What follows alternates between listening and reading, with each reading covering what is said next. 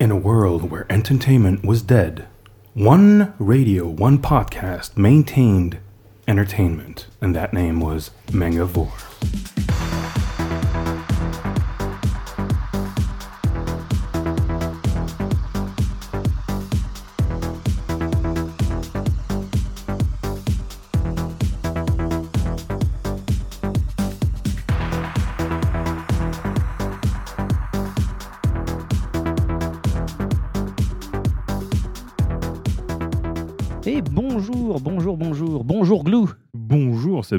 Voilà, et crever tous les autres euh, chroniqueurs puisqu'ils m'ont lâché sauvagement. Hein Bouh à Al qui est parti en vacances. Oui.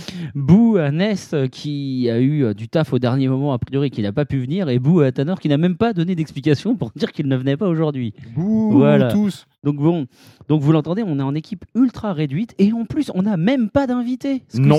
C'est n'importe quoi. L'épisode Donc, Lose. Voilà l'épisode Lose, euh, c'est l'épisode euh, du mois de juillet pour faire un petit débrief rapide sur l'événement qui s'est passé. Il y a un truc, je crois, au début juillet, Oui, euh, non, ça dit un, quelque un chose. rassemblement de boutonneux. je- Enfin, ils Voilà, non, alors.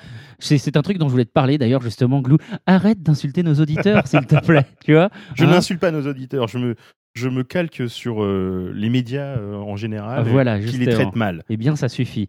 Donc oui, il y avait Japan Expo du 4 au 7 juillet au parc Paris-Nord Villepinte, Absolument, absolument. dans les halls 5A et 6, Euh, oui. et même un morceau du hall 4. Il y a un morceau du Hall 4, absolument. Exactement. Utilisé, il me semble, pour des Ah, Pour concerts. des conférences et des concerts, voilà, il y avait deux scènes, Ouais. grosso modo. Bref, voilà, voilà, donc un épisode qui va être placé sous le signe de Japan Expo, donc on va faire plusieurs pauses musicales, hein, comme d'habitude, mais par contre, voilà, pas d'invité, puisque la seule chose qu'on fait, c'est vous parler un peu du festival, ce que vous avez peut-être raté, Euh, sinon, bah, pour vous rappeler des bons souvenirs, hein, quand on va parler de choses que vous avez déjà faites si vous êtes venu au salon, Euh, et puis sinon, bah, voilà, on espère que ça vous donnera le- la motivation pour venir l'année prochaine, parce que bon, il faut quand même bien le dire, hein, dès le début, on va pas vous mentir, Japan Expo, c'est quand même incontournable. Non, absolument. C'est pas va- tout à fait. On oui. va- voilà, moi je vais couper court à, à cette euh, infâme rumeur qu'on entend régulièrement sur Internet, genre Japan Expo, ce n'est qu'un infâme supermarché. euh, euh, voilà, tout le monde, enfin voilà, les, les visiteurs sont pris pour des vaches à lait, etc. Oui, Japan Expo, c'est ultra cher. Le billet d'entrée est ultra cher. hein. Le Oui. samedi, il est à 17 euros, je crois. Donc, euh, ça race, ça coûte cher. Oui, mais en même temps, on, ne force personne à obtenir des billets VIP pour rentrer Oui. plus Ah tôt, non, non, non, c'est pour, 17. acheter, pour acheter des choses en avant-première. Et bien entendu, le, Non, prix, que- le- 17. le prix que tu as cité n'est pas le prix VIP en plus. Non, non, voilà, c'est ça. C'est que 17 euros, c'est le prix standard. Mais là où je voulais en venir, c'est que par contre, euh, certes, le billet d'entrée est cher, en particulier du coup si on vient 4 jours, hein, puisque euh, voilà. Mais par contre, Japan Expo, comme vous allez le voir dans le euh, résumé qu'on va vous faire hein, là, au long de cette heure, heure et demie, eh ben, si on s'organise bien, il y a plein de trucs à faire quand même. Il y a énormément de choses à faire. Voilà, voilà, voilà. Bref, euh, mais on va d'abord commencer par les news bah, que je vais faire tout seul, mais en espérant quand même que Glou euh, réagisse un petit peu pour que je me sente moins seul. C'est parti pour les news. Breaking news live from Mangavore. Ou presque.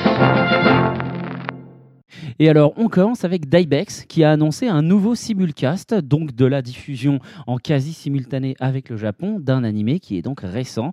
Il s'agit de Blood Lad, qui est un animé adapté du manga édité chez Kurokawa et qui est signé de Yuki Kodama, qui est donc une histoire sur euh, un vampire qui se trouve être un vampire otaku.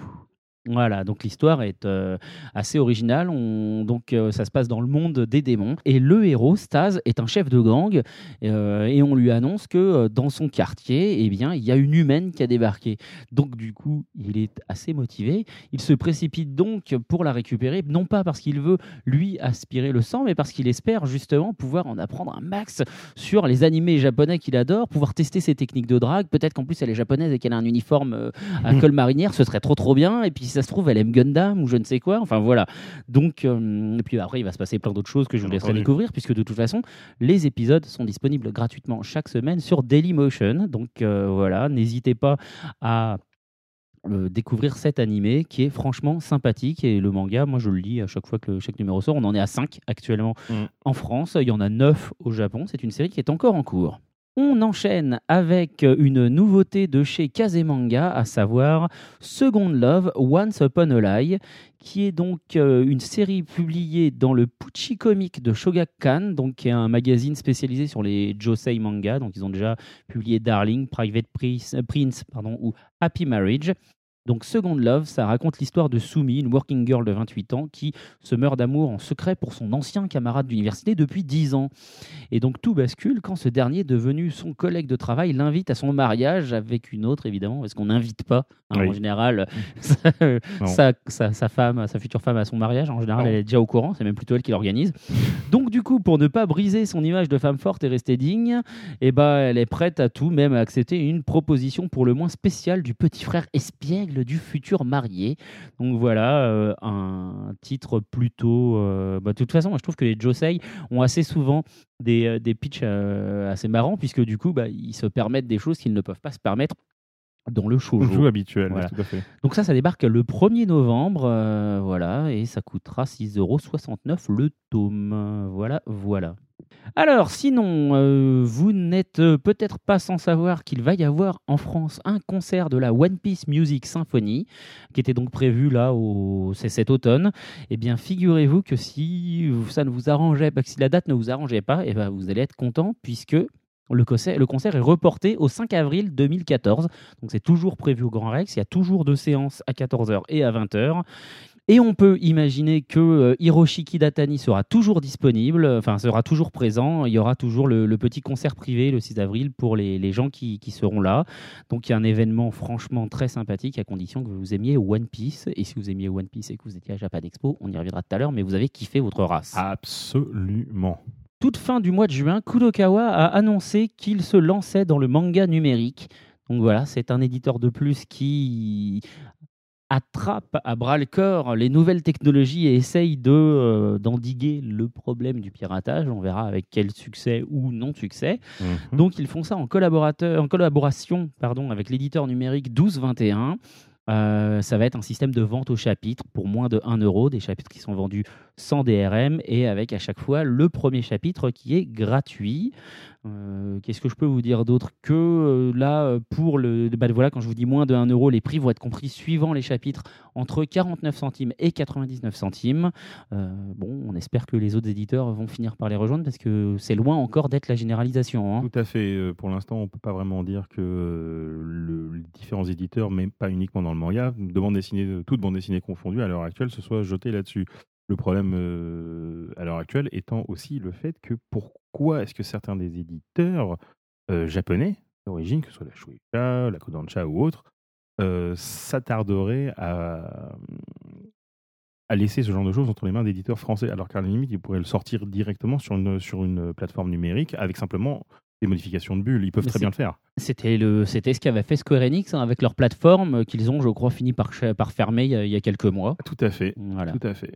Et donc, euh, ben, euh, il faut voir. Et aussi en France, à l'heure actuelle, le- le- la bande dessinée numérique n'est pas la chose qui rapporte le plus. Dans le monde, on est même parmi les derniers, me semble-t-il. Oui, mais alors là, après, on va en venir à un autre problème, c'est que grosso modo, si tu fais pas une révolution, enfin, tu vois, si tu changes pas de support sous prétexte qu'il n'est pas rentable, bah du coup, tu ne crées pas d'offres sur ce secteur. Donc du coup, les gens ne s'y habituent pas. Donc du coup, le secteur n'est pas rentable. Tout à fait. à un moment donné, il faut la faire cette transition, Il quelle que soit ta motivation. C'est un investissement, c'est un investissement. Maintenant, il faudra savoir exactement est-ce que les éditeurs ont suffisamment de vision pour pouvoir descendre euh, sur ce chemin ou pas? Oui, voilà. Alors sinon, euh, rappelez-vous, l'éditeur euh, Taifu Comics a ouvert son propre site de vente en ligne .manga.com. Eh bien, en ce moment, ils font des goodies yaoi, voilà, pour euh, motiver les gens à acheter les titres directement auprès d'eux. Vous avez entre autres une pochette yaoi Addix et un stade Stupid Story, pardon. Voilà, donc des, des premiers goodies. Voilà, ça permet de varier l'offre et de ne pas acheter uniquement des livres. C'est une initiative pour le coup que je trouve assez sympa puisque, à mon sens, justement, le produit dérivé est l'avenir du marché du manga en France puisque on ne peut pas pirater des produits dérivés. On ne peut pas. On... Des personnes ont essayé, on va dire. Non, mais après, on peut acheter des contrefaçons. On peut acheter Mais à titre personnel, à titre, tu vois, à titre Ouais. individuel, les, indi- les, les particuliers peuvent pas se faire leur propre figurine, leur propre badge. Enfin, c'est hyper fait. compliqué, quoi. À part euh, quand tu as une, une badgite, tu, peux te faire des petits badges. Oui, Mais mais, c'est bon. tout. et t'es vite limité. Donc voilà. Sinon, j'enchaîne pour dire que Opus de Satoshi Kon, pardon, voilà, euh, a reçu le prix Asie de la critique ACBD 2013. Donc l'ACBD, c'est l'association des critiques de bande dessinée. C'est donc le regroupement de tout, de tout, le regroupement des journalistes français spécialisés dans la bande dessinée. Et chaque année, ils, remettent différents prix euh, de voilà d'albums de bande dessinée, différents genres, un peu comme les, Oscars ou, le- le palmarès du Festival de Cannes. Donc là, c'est sur la BD. Et il y a entre autres le prix Asie. Voilà, pour les BD asiatiques. Et c'est donc, comme je vous le dis, Opus de Satoshi Kon, qui est publié aux éditions IMHO, qui a reçu ce prix. Donc euh, voilà, c'est une occasion pour vous de. euh, Enfin, c'est une mise en avant de ce titre. Et donc, c'est peut-être l'occasion pour vous de découvrir cette BD d'un réalisateur euh, absolument connu et regretté, Satoshi Kon, qui avait donc signé Perfect Blue, Millennium Actress, Tokyo Godfathers, Paprika et d'autres choses. Voilà. C'est le sieur Morer qui doit être très content. Ah ben oui, en plus, je veux dire, pour le coup, avec IMHO, euh, voilà, il travaille euh, sur une ligne éditoriale particulière, hein, comme on l'avait vu quand on l'a reçu dans le podcast, Absolument. et c'est une belle reconnaissance pour lui de, euh, de son travail. Je reviens chez Kazé pour vous parler de The Garden of Words, le nouveau film de Makoto Shinkai. Voilà, qui va Mhm. donc sortir chez eux. Donc Makoto Shinkai, c'est l'auteur entre autres de euh, Voice of a Dis- Distant Star. Donc c'est un réalisateur d'animé euh, qui est très connu parce qu'entre autres, justement, Voice of the Distant Star, il l'avait fait tout seul euh, chez lui avec peu de moyens et ça déchirait sa race. Grave. Voilà. Et donc, Viz Media Europe a- acquis pardon, les droits TV, Blu-ray, vidéo et VOD. Ah, Pardon, et TV aussi d'ailleurs, du nouveau film de Makoto Shinkai pour l'Europe. Euh, donc voilà, The Garden of Words, dont on a fait une news il y a, il quelques temps pour présenter l'affiche. Euh, C'était bien ça, hein, Vo- Voice of a Distant Star et 5 cm par seconde. Donc voilà, le synopsis de l'histoire, bah, c'est Takao qui est en apprentissage pour devenir cordonnier. Tout à fait. Formidable. Il sèche ses cours et dessine des chaussures dans un jardin. Il y rencontre une mystérieuse femme, Yukino, qui est plus âgée que lui. Ensuite, sans se donner rendez-vous, bah, ils vont commencer à se recroiser à nouveau dans ce jardin, et uniquement les jours de pluie. Ils vont finir par discuter ensemble et, et se voilà apprendre à, à se mieux se connaître. Hum, Sauf hum, hum. que la fin de la saison des pluies approche. Donc voilà. On sent bien, rien que dans le pitch, qu'on est sur un film intimiste. hein. on est loin des euh, blockbusters shonen euh, classiques. Mais bon, voilà, c'est justement ce qui fait tout l'attrait des films de Makoto Shinkai. Sinon, lors de Japan Expo, justement, l'éditeur de figurines luxembourgeois Tsume a fait. euh, ils font un show maintenant chaque année. Là, ils se racontent un peu. Ils, voilà, ils organisent le truc à la mode e-cube. Euh, ils cachent euh, leur vitrine pour dévoiler le jeudi après-midi leurs produits. Et bref, lors des produits qu'ils ont révélés, ils ont aussi annoncé qu'ils avaient les droits euh, pour l'Europe, l'Amérique du Nord et l'Asie, y compris le Japon, sur Street Fighter 4. Donc voilà, ils annoncent donc qu'ils vont faire des figurines PVC. En même temps, voilà, c'est juste une annonce. On, on verra plus tard quels sont les personnages, euh, quelles sont euh, les poses, rien. On sait rien, si ce n'est qu'ils ont la licence. Voilà. Mhm. Sinon, dans le Champion Red de septembre, euh, on va publier le prologue de 10 pages de Saint Seiya Saintia Show. Euh, donc voilà, qui est signé au niveau du dessin Chimaki Kuori. Donc c'est une série qui va donc, euh, puisqu'on a dit le numéro de septembre, qui va être publié le 19 août. Mhm. Il s'agit donc d'une nouvelle série de Saint Seiya, vous l'avez compris. Donc ça se passe après la défaite de Saga, et c'est donc euh, Saga le grand pop hein, dans le Oui, chapitre du sanctuaire. C'est donc centré sur Sho, une jeune chevalier qui va protéger Athéna avec ses amis. Donc euh, voilà, a priori, et l'ennemi, ça sera Eris. Je sais pas si tu te souviens du film Oui, de. Eris, hein, la pomme d'or. le- truc insupportable. hein. Voilà. Donc, du coup, euh, une série avec des femmes chevaliers. Et quand on voit le design, c'est assez particulier puisque la nana, elle a l'air d'avoir euh, une armure. C'est peut-être l'armure de la licorne, l'armure du. De, ouais, peut-être. Enfin, surtout, elle n'a pas de masque. Alors qu'une chevalier, en théorie. Oui, euh, il n'y a, il y a- il n'y a pas de. elle a pas censé de- avoir un masque, quoi. Elle n'est pas très couverte, c'est-à-dire qu'elle est encore moins couverte que les chevaliers de bronze habituels. Ouais, voilà. Donc, en tout cas, un spin-off, un nouveau spin-off de Saint Seiya, sachant qu'en ce moment, on a Saint Seiya euh, The Lost Canvas Chronicles, qui est donc euh, signé euh, Teshirogi et qui se consacre au passé des Chevaliers d'Or de la précédente guerre sainte. Oui.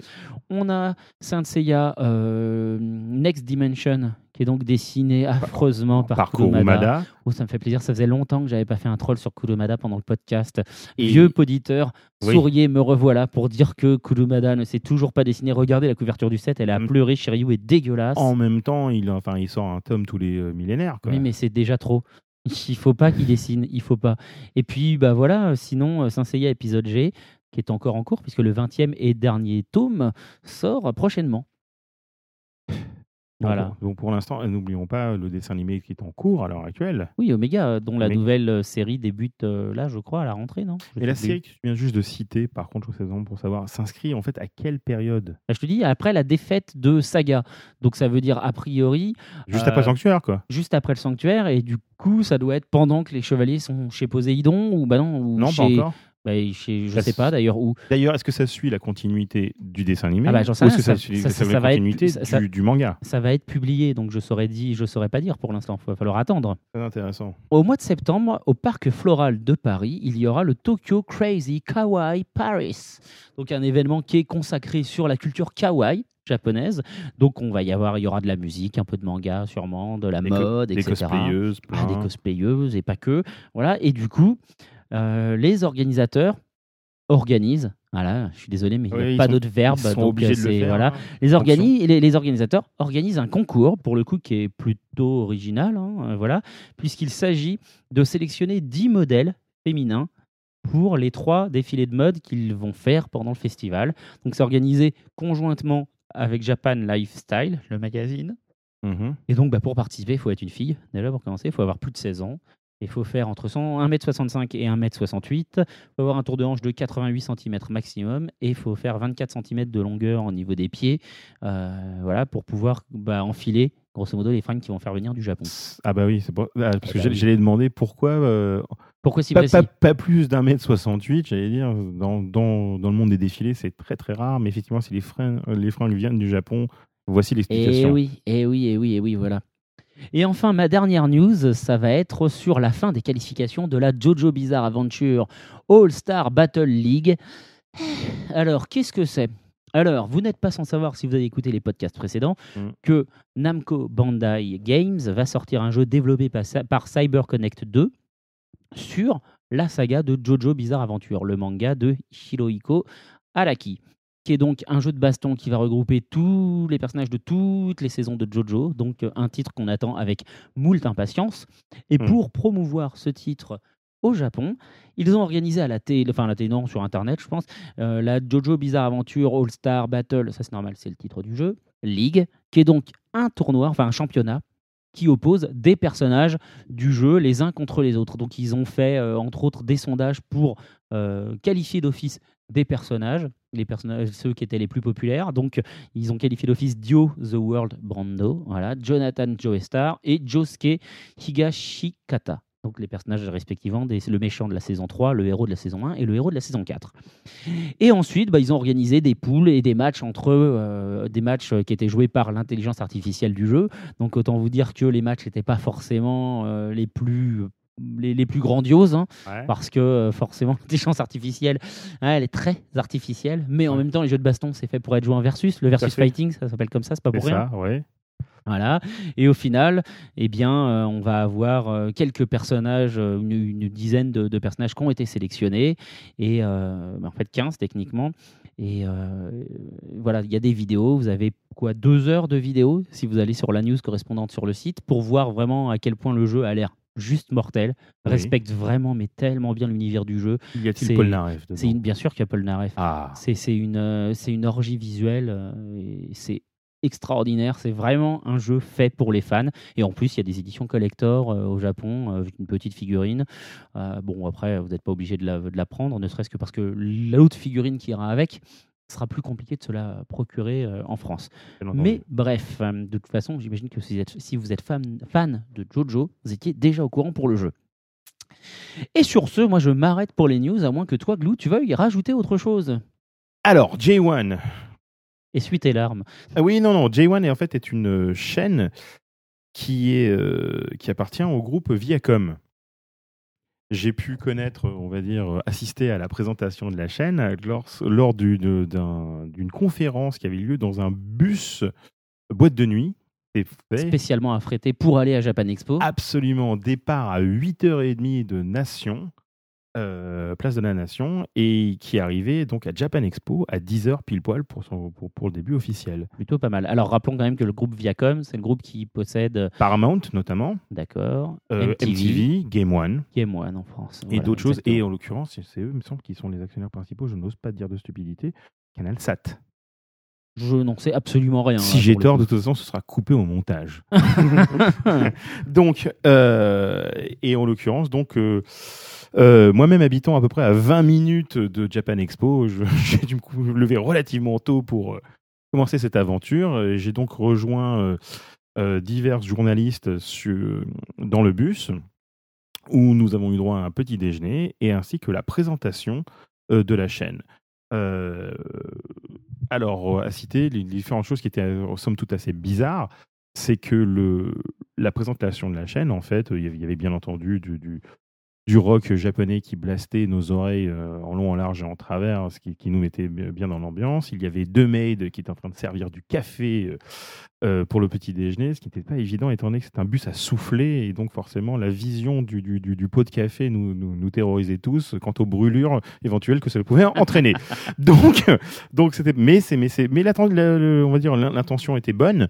Ensuite, Oh oui, euh, c'est plutôt sympa. Tu vas pas te plaindre. On t'amène Ah. en bus à Japan Expo Ah, non, on t'offre les croissants et le café. Ah bien. non, non, non, très, très, très, très, très bien. Surtout, j'ai pu euh, voir des, d'autres personnes euh, de ce milieu, donc c'était toujours très, très bien. Et toute une partie, par contre, du, euh, des, euh, des invités journalistiques qui étaient, euh, par contre, des, euh, des, dire journalistes lambda. Et donc, conclusion, ils ne savaient pas très bien ce qu'ils faisaient là. Ils Grand public, tu veux pas- dire. Grand public, ils ne savaient pas du tout exactement que penser de tout cela. Et donc, alors, J1, c'est une chaîne? J1 est une chaîne, en fait, qui, qui, qui se définit en tant qu'une chaîne japonaise, on va dire, de la culture japonaise et asiatique. Quand on rajoute et asiatique, c'est-à-dire que les, Japonais sont, toujours asiatiques, ne vous inquiétez pas, tout le monde, tout le monde bien compris. Néanmoins, il y aura un peu, un peu de culture coréenne et peut-être même une petite pointe de chinoiserie. Donc, se basant euh, là-dessus, euh, donc on a eu droit à une, sorte de montage euh, qui, nous, qui nous montrait de quoi allait se constituer le futur de cette chaîne qui, qui- va s'ouvrir, qui va commencer à diffuser le 4 octobre 2013. Voilà, chaîne qui annonçait, donc si je dis pas de bêtises, qu'ils allaient être les seuls à diffuser euh, des animés japonais en Abs- simulcast Un simulcast juste après la diffusion euh, Tout à fait. au Japon. en simulcast, donc ils diffuseront Naruto Shippuden, Space Brothers et Hunter x Hunter. Ah oui, c'est plutôt pas mal hein, pour le coup. Voilà, euh, c'est du lourd. Maintenant, euh, quant aux autres émissions, c'était, pour l'instant, on a eu l'impression de voir un- une sorte de copier-coller de choses qu'ils avaient déjà. C'est-à-dire que on, pouvait voir euh, des présentations de différentes personnes, de choses qui venaient de Game One et ainsi que de MTV Japan. Preuve en est euh, d'un, d'un girls band qui était en train de, de- de crier euh, et de se tourner vers la télévision en disant MTV. Donc on voyait bien que c'était pas tout à fait conçu pour la chaîne, mais que effectivement ils avaient accès à ce qu'ils avaient. Après, oui, voilà, moi ça me choque pas qu'ils reprennent du contenu Oui. de MTV Japan pour une chaîne japonisante en Europe. D'accord, mais quand on fait la promo d'une chaîne, Oui, on, d'accord. évitons de mettre ça. Ouais, voilà. ouais. Euh, et en fait, finalement, eux de clôturer sur le, le fait d'envoyer nos, euh, nos CV et nos vidéos si on veut devenir euh, présentateur de J1. D'accord, donc ils font du recrutement actif. Ils euh, font du recrutement, en- recrutement actif. Je pense personnellement qu'à l'heure actuelle, ils ont des présentateurs qui sont rodés, mais pas forcément sur ce sujet-là. Et en l'occurrence, sur ce sujet-là, il faut qu'ils a- arrivent à obtenir une sorte de crédibilité geek ou otak, si je puis me Mhm. permettre. Euh, chose que pour l'instant ils n'ont pas parce qu'en en fait ils ont commencé à présenter en disant que en, ce- en ce qui concernait Naruto Shippuden, euh, Hunter x Hunter et Space Brother en disant vous allez pouvoir regarder vos mangas préférés. Bien entendu là toute une partie du bus a baissé la tête en disant non. Alors s'il s'agit effectivement d'une chaîne grand public, vraiment grand public. Euh, Osef pas les geeks, quoi. Pas de problème, pas de problème. Euh, On, on pourra aussi parler de Meuporg comme ou de gens de. Enfin, vous voyez ce que je veux dire. Mais Ouais. en l'occurrence, c'est une chaîne payante. C'est une chaîne payante qui sera diffusée sur le satellite, la DSL et le câble, a priori. Euh, non, pas la DSL. La DSL, en tout cas, euh, à moins que c'est changé récemment, on a eu droit à une, euh, à une, euh, à une déclaration du patron de Viacom France qui disait que la DSL ne l'intéressait pas et que le contenu oui, non, était pas sur les box, pardon. euh, Voilà, pas sur les box, et que d'une parce que ce- le contenu, pour lui, euh, relevait à peu près du YouTube. Je pense que ce monsieur n'a pas très très bien compris exactement à qui il s'adressait, s'il voulait taper éve- éventuellement chez les nerds, les otaques et les geeks. Euh, néanmoins, peut-être que d'autres personnes euh, iront lui dire, euh, iront lui dire que bah, c'est pas tout à fait la chose, ce qu'il ce qu'il faut faire. Il y a des gens très très compétents, attention, chez, de- chez J1, il y a des gens très compétents chez Viacom. Espérons que ces gens-là seront entendus. Écoute, on espère qu'ils vont pas se contenter de faire cette chaîne parce que, comme le déclare Thierry Canmas, il se vend un Naruto toutes les 18 secondes en France. Quoi. Voilà, tout à fait. Alors, le dernier, le dernier détail, euh, le dernier détail, parce que, attention, je ne veux aucun mal à cette chaîne, il faut bien l'entendre, il faut bien, le- le Oui, non, mais bah, voilà, c'est intéressant. je- je suis- Plus il y a de contenu japonisant en France, plus notre voix est entendue. Donc, Tout à fait, bien. car euh, on va dire leur, leur concurrent principal étant la chaîne No Life, euh, Absolument. la déclaration même de- de- d'Alexandre Pilote lui-même a dit écoutez, tant mieux, plus on est de fous, plus on rit. S'il y a autant de personnes, ça signifie au moins que le genre est reconnu à l'heure en- Eh ben, en France. Donc ça c'est très très très bien. Maintenant le petit le seul, le seul problème c'est je voudrais savoir je, je- je m'adresse on va dire au, au, Marketeux. au marketeur à l'heure actuelle qui a pu trouver éventuellement le terme J1 tout en sachant qu'à l'heure actuelle toute personne qui a plus de 35 ans, qui ne connaît rien en jeu vidéo, qui n'est pas très bon en anglais, dira jaune. Et pour une chaîne spécialisée dans l'Asie, c'est pas terrible. Écoutez, jaune, la chaîne japonaise et asiatique, c'est pas terrible. Parce que nous pourrions éventuellement aussi faire une chaîne sur les homosexuels euh, qui s'appellerait je, Party Every- Everyday, ce qui donnerait PED. Ce serait pour être bien, pour être bien insultant. Alors, Ouais. messieurs, euh, pourquoi pas? Parce que je comprends Game One, Party J1, Everyday. mais c'est pas génial. Donc, conclusion, à vous. Et écoutez, bonne chance et bienvenue euh, dans le circuit. Et à vous les studios. Et donc, euh, on va faire notre première pause musicale. Et comme aujourd'hui je suis aux commandes, j'ai décidé de mettre n'importe quoi, enfin de mettre juste les trucs que je kiffe. Euh, je laisserai peut-être tout à l'heure Glou en choisir. Et donc là, on va commencer avec l'opening de Shingeki no Kyojin, qui est, comme, qui est connu chez nous sous le titre L'attaque des titans. À tout à l'heure.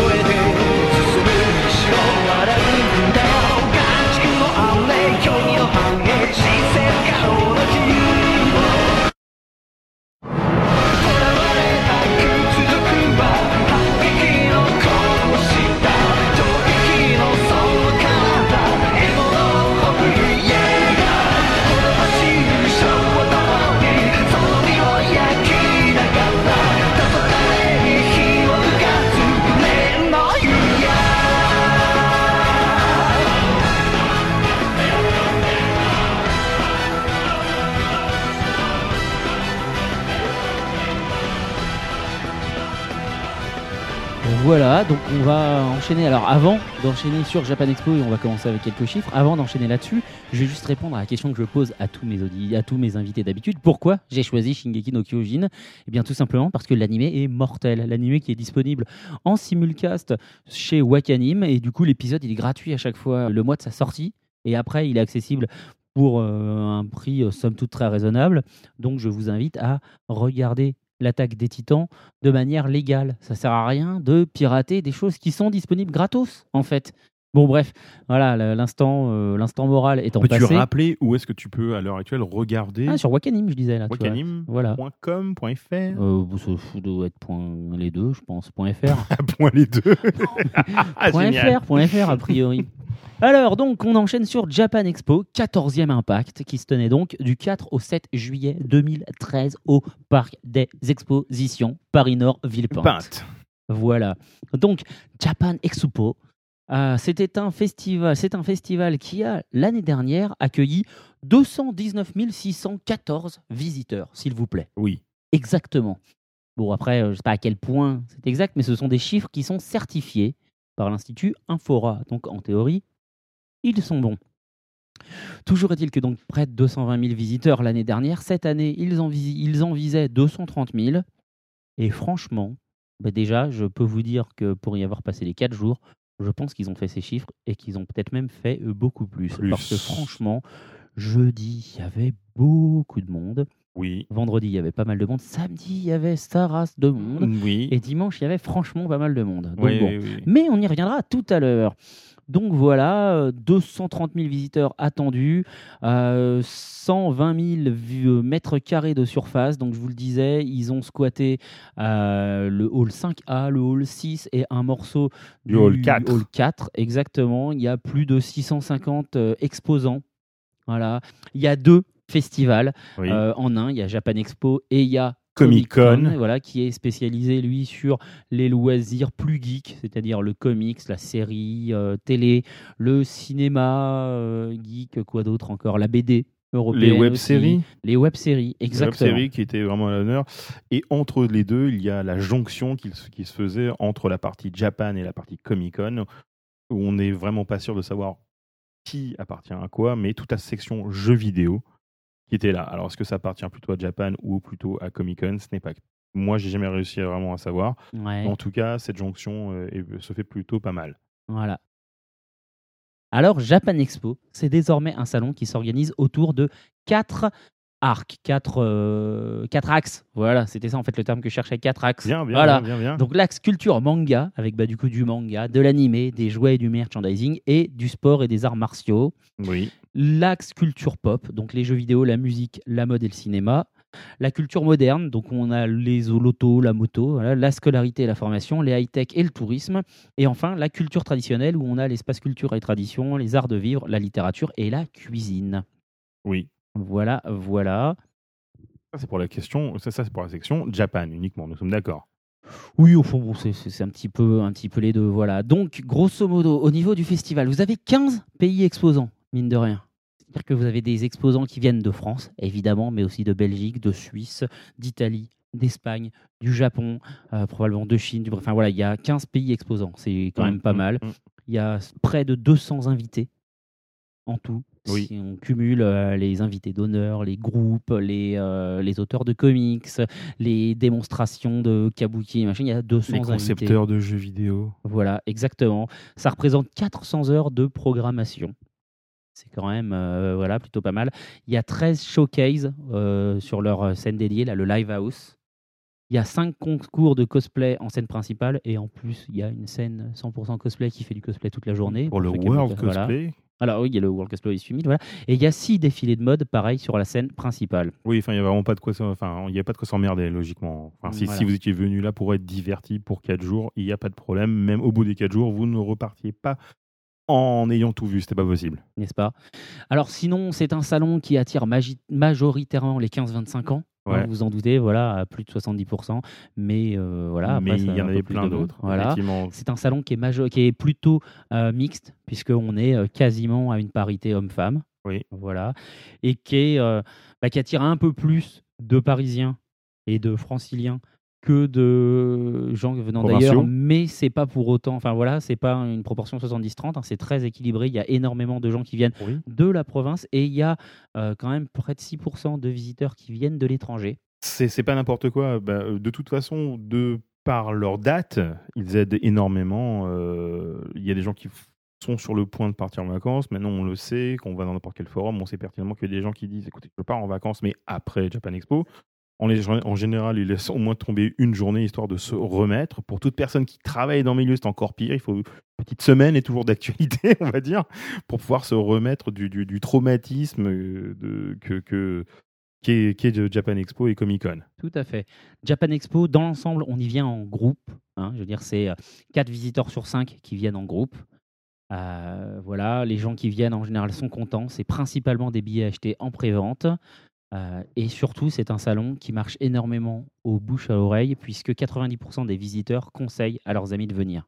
Tout à fait. Alors, on tient, je tiens à préciser une chose, euh, parce que euh, pour nos auditeurs, on ne sait jamais, c'est nous ne sommes pas payés par Japan Expo ni la CFA non, pour non, faire mais de la on pub. commence par Là, parler des chiffres. on Après, est, on, on est en train de littéralement, on, on vous dit, on vous dit ce qui est, c'est ce, ce sont des faits. Maintenant, par la suite, que les gens aiment ou que les gens n'aiment pas, c'est complètement autre chose. Mais maintenant, il faut reconnaître qu'à l'heure actuelle, ce salon est incontournable. C'est le plus grand salon d'Europe à l'heure fait, actuelle. Et j'ai essayé de savoir si c'est par pur hasard.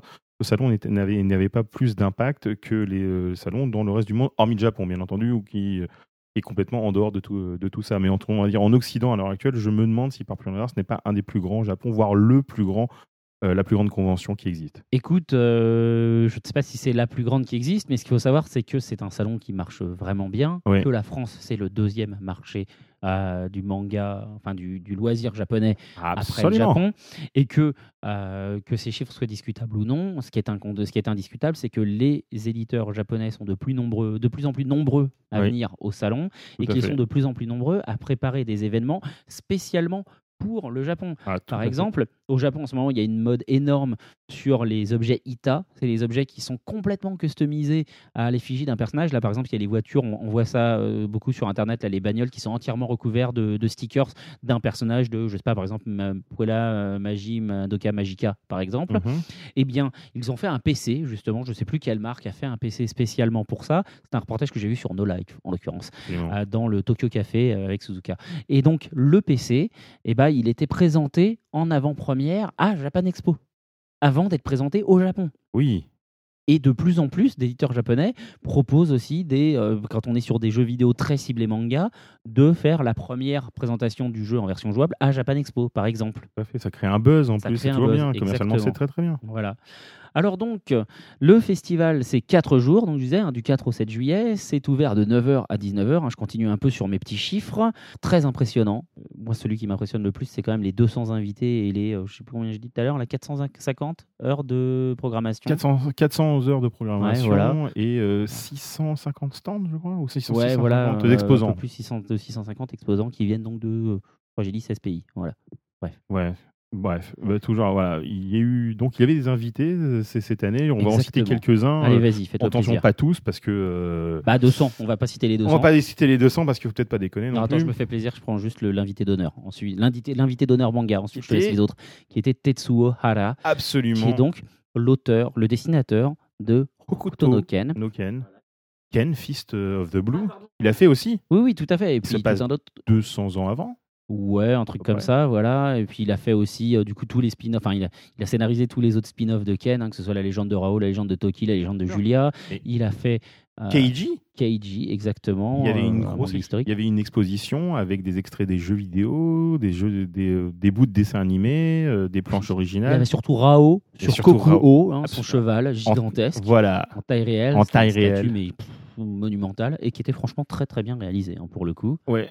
Euh, et oui, et c'était la première ou la deuxième année pour le coup que Japan Expo faisait une vraie exposition euh, construite et, euh, et pertinente sur l'invité d'honneur. Absolument. et bien située en plus pour le coup puisqu'elle était euh, à côté de la verrière dans le hall 5A donc elle était accessible.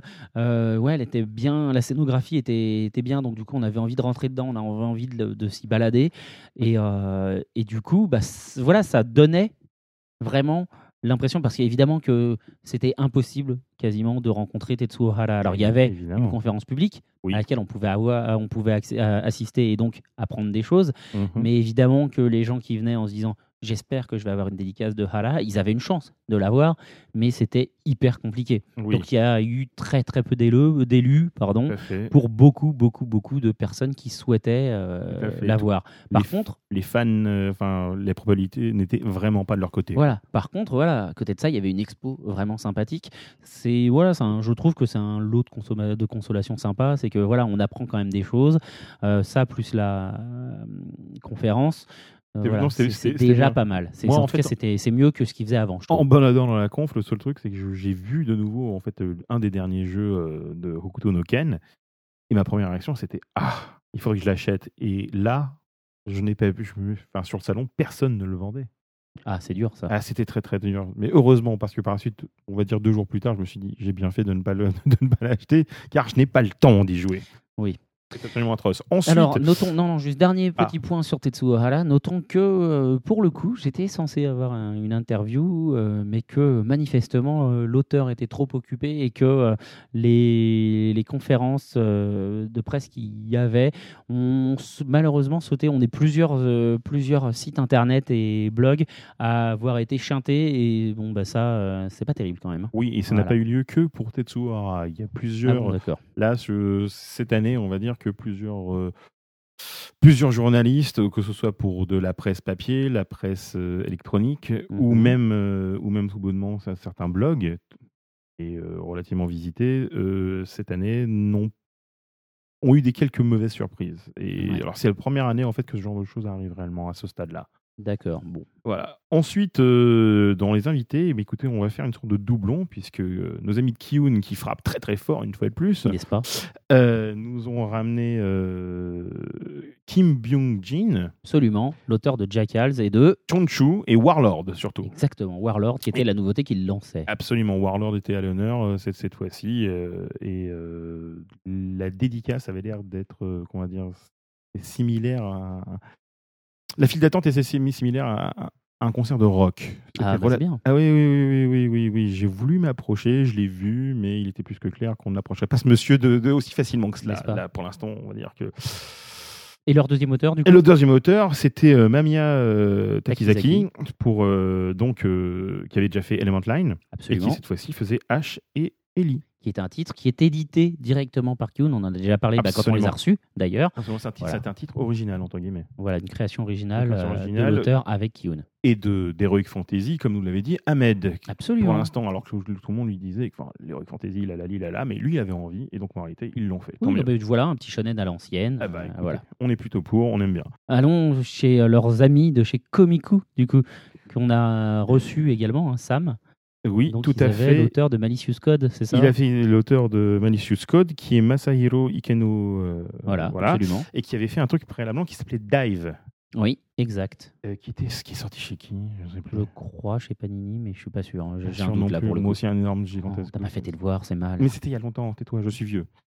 Euh, mais en tout cas, euh, bravo, euh, messieurs de Komiku. euh, bien, même chose. Alors- C'était le- le- le- le- la dédicace avait l'air plutôt sympa. La, dédi- la dédicace avait l'air sympa et surtout notons que Komiku, donc, qui est un éditeur qui vient de se lancer, c'était Oui. ça- c'était leur première participation à Japan Expo et ils avaient un stand de, je crois, quelque chose comme 60 ou 72 mètres carrés, ce qui est imposant à Japan Expo. Ils étaient Tout juste à à, côté de Kiun et c'était un stand qui était, Ami ouvert.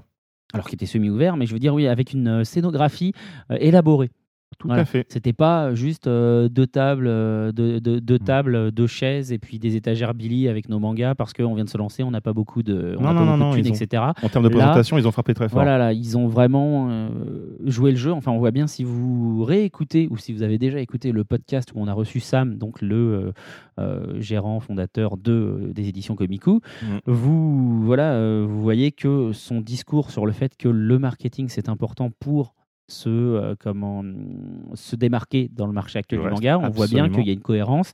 Euh, le but est tout de suite de taper fort. Japan Expo, il y a Mm, 230 mm, 000 per- visiteurs qui sont, euh, qui sont invités. Et ben, on se place sur l'allée centrale. On fait. met un stand qui fait qu'on nous remarque de relativement loin et on essaye de faire en sorte que les gens se disent tiens, mais qu'est-ce que c'est? Je vais venir voir et je vais lire les mangas.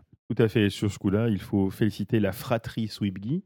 C'est-à-dire En, la per- en la personne, en, dans- en les personnes de Sam ainsi que Sonia, sœur, qui est quand même, euh, qui a quand même, on va dire, un, un bon pied euh, dans chez Komiku, puisque Komiku, rappelons-le, avant de faire leurs éditions, était une librairie. une librairie qui se trouve du côté de Pyramide. Exactement, rue des Petites Champs. Voilà. Aujourd'hui, c'est le podcast Propagande. Propagande, tout pour tout le monde. Genre, ta, ta mémoire est, me, me, me sidère. Je suis époustouflé par, par, par ta culture. Et en plus, on s'autocongratule. David, Non. tu es trop beau. Absolument. Mais il faut savoir aussi, je suis un parti pris, puisque en fait, euh, le- la, la sœur de Sam, Sam lui-même ayant travaillé chez, euh, chez Album Manga, sa sœur avait travaillé chez euh, un peu la- à Album aussi, Aussi. et je l'ai connue, euh, moi, en l'occurrence, quand elle était venue juste d'avoir son bac. Et quand toi aussi, tu travaillais chez Album. Oui, mais j'étais bien plus vieux qu'elle. J'arrête pas Oui. de dire que je suis vieux, il faut que j'arrête de faire ça. Oui, parce que sinon, on va te mettre une barbe blanche. Sinon, tu vas remplacer. Parce que Ouais, comme tu as un- aussi un peu sa carrure, tu vas pouvoir nous faire des imitations de Papy Grenier. Ah, je te déteste, c'est officiel. Donc, continuons.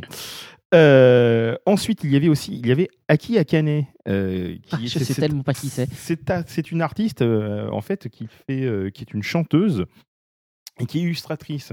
Donc, conclusion, elle a le- la particularité d'être euh, l'illustratrice et animatrice de ses propres clips au Japon. Ah oui, pas mal. Et euh, donc, elle a fait beaucoup de choses, en l'occurrence, avec euh, Nico Nico Douga, Ah, c'est pour ça qu'est-ce que, que tu nous en parles. et, que- et qui avait, un, en l'occurrence, un stand cette année à, à Japan Expo. Tout à fait. Et, a- qui- et le fait, la- le- citons le fait que Nico Nico Douga, en fait, est- c'est, on va dire, c'est des gens qui font plus ou moins, euh, c'est, un site, mais en Bah, c'est le YouTube japonais. c'est hein. le YouTube japonais qui organise très souvent au Japon des événements transmédia. Exactement. Ils ont fait des concerts, et ce genre de choses. Et attention, ce sont des choses, leurs, leurs concerts, leurs, euh, on va dire, ou leurs événements sont suivis parfois par des millions et des millions et des millions de personnes. Absolument. C'est pas, euh, on va dire, c'est pas tout à fait FR3 euh, région Lozère. Vous voyez ce que je veux dire Je m'excuse à l'avance si on se fait insulter par les gens de la Lozère. C'était un exemple simplement en termes de chiffres. Voilà. Et donc, conclusion, cette brave femme, euh, qui est Akane, qui euh, faisait donc euh, des dédicaces également et qui était pas mal, mais qui était, une fois de plus, très difficile à aborder. n'est-ce pas? Alors, Il y avait plein plein d'invités musique aussi, hein, puisqu'il y avait entre autres le groupe des Jadis dont j'avais parlé la dernière fois. Oui. Et juste, je- j'en parle, c'est juste pour dire que elles, depuis, on vient, euh, Japan Expo vient d'annoncer qu'elles allaient enchaîner après Japan Expo à Paris. Mm. Elles vont être invitées à Santa Clara pour Japan Expo USA. J'attends avec euh, une certaine euh, les, les chiffres De Japan Expo USA de Japan Expo. et Bah attends déjà que ça ait lieu. Oui, tout à fait. Mais j'attends. Voilà. je- Oui, non mais moi aussi je suis très curieux. Parce que c'est, une bonne chose étant donné que les chiffres aux États-Unis ont quand même con- baissé par rapport à ce Alors, que. Ce qui est important de noter, c'est que dans un interview, euh, enfin dans, dans un entretien que j'ai lu sur Internet, a priori, il me semble que Thomas Sirday, hein, le fondateur, enfin un des, des Un boss, des- un des de, boss. de- de Thomas, de, comment, de Japan Expo, Ouais. a déclaré que, enfin voilà, sur Japan Expo USA, ils n'ont pas actuellement, en tout cas, les mêmes attentes que sur Japan Expo Paris. Ils sont sur des attentes plutôt similaires à Japan Expo Sud ou Belgique. Mhm. Donc du coup, c'est un événement qui est voilà, on n'est pas au niveau de la Comic Con San Diego, on est sur un événement plus petit, plus confidentiel. Donc du coup, ils ont moins de pression. Parce que oui, bon, je sais pas d'ailleurs, parce que avant, euh, avant San Diego, ayant euh, été à San Diego quelques fois dans ma vie, avant, juste avant San Diego, il y avait euh, un événement orienté manga et animé. L'animé Expo Animé Expo qui avait lieu, qui, qui avait lieu en même temps que Japan, grosso modo. en même temps que Japan. Ouais, bah, mais, même, aussi. mais même, Bon, encore- peut-être juste avant, mais, mais même en gros, moi je, moi, je te parle, je vous parle de ça où il y a longtemps, en oui, vieux. 97. Et donc conclusion, il y avait, il y avait cet événement avant Comic Con. Ouais. et c'était euh, c'était relativement gigantesque. Maintenant, il faut savoir exactement est-ce que justement euh, les gens de Japan vont pouvoir euh, réussir à faire suffisamment de tapage médiatique pour pouvoir attirer euh, les fans de Japanime. Parce qu'à l'heure actuelle, les fans de Japanime et de manga aux États-Unis existent toujours. Existent toujours. Le, seul- le- le seul truc, c'est que la consommation n'est plus la même, ne serait-ce que euh, depuis la fermeture des euh, librairies Borders Ouais. bah, ça ne marche pas, aussi- ça marche pas aussi bien. Et le rayon manga qui avait dans, qui a eu lieu dans les librairies Barnes Noble qui avant était gigantesque, Oui. s'est vu réduit. C'est-à-dire qu'ils vendent toujours beaucoup de mangas, mais moins de titres. D'accord. Mais ils vendent, ils vendent à peu près le même nombre, mais moins de titres. C'est-à-dire que depuis la fermeture en même temps de, de Tokyo Pop, qui a fait beaucoup de mal à l'industrie, euh, on va dire le marché s'est un peu effondré au- aux États-Unis. Il n'y a pas grand-chose qui est diffusé sur les, sur les chaînes hertziennes, entre guillemets, euh, là-bas. Donc, jusqu'à ce que finalement on ait un nouveau, euh, un nouveau blockbuster à la Dragon Ball ou à la Sailor Moon aux États-Unis, pour l'instant, C'est plutôt sur Cartoon Network qu'on regarde de l'animé. Oui, voilà. Alors, sinon, juste pour répondre, euh, enfin voilà, pour, pour être un peu plus précis sur l'Anime Expo, hein, cette année, ça avait lieu du 4 au 7 juillet 2013. Voilà. Mais c'était à Los Angeles pour le coup. C'était au Los Angeles Convention Center. Hall de San Diego, Et ouais. puis, euh, du coup, euh, comme, euh, Japan Expo, comme en USA, c'est fin août à Santa Clara. Bon, voilà, c'est pas, c'est- pas en confrontation directe. Certes, la Bien. période est un peu la même, mais c'est quand même genre deux mois après. Donc, euh, donc voilà, ça, ça, ça se joue quand même. Mm. Non, mais vas-y, je te laisse continuer en fait tes listes d'invités. Bah oui, euh, ensuite, il y avait euh, une nana qui s'appelle Shiitake, Ah, bien sûr. qui a fait euh, donc Princesse au clair de lune et Yosei dans le secret des fées chez Nobi Nobi. Exactement, c'est une auteure qui dessine incroyablement bien. Absolument. Incroyablement bien. hein, Mais absolument, ouvrez, ouvrez ces, comment, euh, ces livres. Ils sont magnifiques. Si vous avez des fait. enfants et que vous écoutez ce podcast, je ne comprends même pas pourquoi vous n'avez pas, si vous n'avez pas de manga, de livre de chez Nobi Nobi chez vous, je ne comprends même pas pourquoi. Nobi Mm. Nobi qui justement a profité de Japan Expo Oui. pour dévoiler leur premier manga Absolument. avec comme héros un panda. Tu veux dire euh, un animal chinois? Je veux dire un animal chinois, absolument un animal 100% kawaii qui débarque en novembre 2013 et qui est donc annoncé comme un manga de 7, qui est pour euh, le- un public de 7 à 77 ans. Alors, on ne sait toujours pas le titre de la BD, on ne sait Mhm. toujours pas l'auteur de la BD, mais on sait maintenant que c'est un petit panda tout mignon avec une espèce de petit bandana jaune autour du cou. Bah, Il reste donc vraiment dans la ligne Ah, éditoriale qu'ils avaient. C'est ce qu'ils avaient dit. Ils n'allaient pas faire un truc sur un serial killer de bébé, quoi. Donc, c'est plutôt mieux. Écoute, dans la mesure où ils ont édité, dans la mesure où ils ont édité Bonolon, qui est un livre pour enfants, Oui, qui est signé justement Tetsuo Hara. Donc, Oui. je le rappelle pour ceux qui prennent le podcast en cours, l'auteur de Hokuto no Ken, on pourrait se dire, ça va être une histoire euh, pour enfants chelous, et du coup, ils commencent à partir sur des mangas bizarres et ils vont éditer la suite de euh, Ichi the Killer.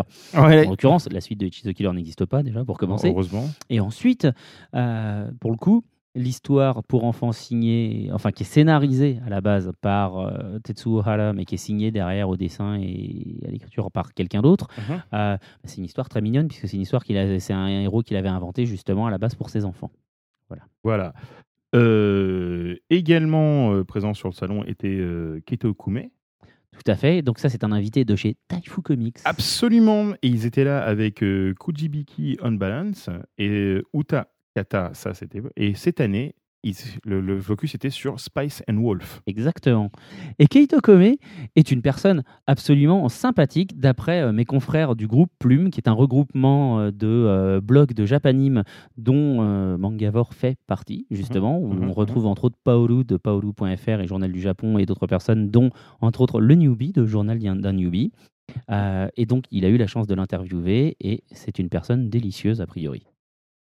Tout à fait. Il y avait également Aya Oda, qui avait fait Playboy Café, Lovely Voilà. et qui cette année faisait Hakon- Hakoniwa Angel. Voilà, et qui est donc invité par Soleil, Soleil. Manga. Voilà. Absolument. Et notons justement encore une petite. euh, voilà, hein, le but c'est quand même de vous raconter les, les- les petits trucs sympathiques ou surprenants de Japan Expo, que c'était la première année où les, la- les groupes euh, ou les éditeurs Tonkam, Delcourt et Soleil étaient regroupés dans un stand commun puisque euh, Tonkam a été racheté en 2006, si je dis pas de bêtises, par le groupe Delcourt, que Soleil a été racheté par Il Delcourt un an. il y a, euh, Il y a un ouais, an. un peu plus maintenant. Euh, Ouais, si, un peu plus. Enfin, Ils étaient déjà euh, voilà maqués. Bref, en tout cas, voilà. Du coup, là, c'est la première année où, La ton- Trinité. Exactement, au salon du livre, ils avaient un stand commun, mais au salon du livre, ça, c'est déjà plus, euh, c'est déjà moins surprenant parce que ils sont dans le manga square et que euh, bon bah voilà, on regroupe les coups parce que bon, euh, le salon du livre, c'est pas encore l'endroit où tout le monde se dit, hey, c'est super, je vais y acheter du manga. Donc voilà. Mais, on y vient progressivement. Oui, on, oui, y vient on y vient, on y progressivement. vient. Euh, mais Japan Expo, euh, c'était plus surprenant, mais du coup, ils avaient un gros stand, puisqu'ils ont pris une des parties du, du stand que Kazé avait l'année dernière, qui était gigantesque. Cette année, ils étaient- ils s'étaient déplacés, ils avaient un stand qui était plus modeste, mais qui était pas moins impressionnant, puisqu'ils avaient un écran télé gigantesque. Absolument. Voilà. Et donc, une- la moitié de l'espace qu'ils occupaient l'année dernière, quand ils avaient leur bus, leur bar et tout un tas de choses, était occupé par le groupe Delcourt, donc avec les trois labels qui étaient organisés sur un stand rectangulaire, avec entre autres un espace dédicace pour euh, Aya Oda. Ah, tout à fait, tout à fait. Voilà. Donc, euh, on va dire, voilà, euh, en ce qui concerne euh, la partie Japan, et qui. Oui, vas-y. Tu as fini avec la partie Japan? Absolument. Eh ben c'est super, on va enchaîner sur la seconde pause musicale. Et nous allons partir avec Aiwo Torimodose, qui est le magnifique, l'incroyable, légendaire premier opening de Hokuto no Ken.「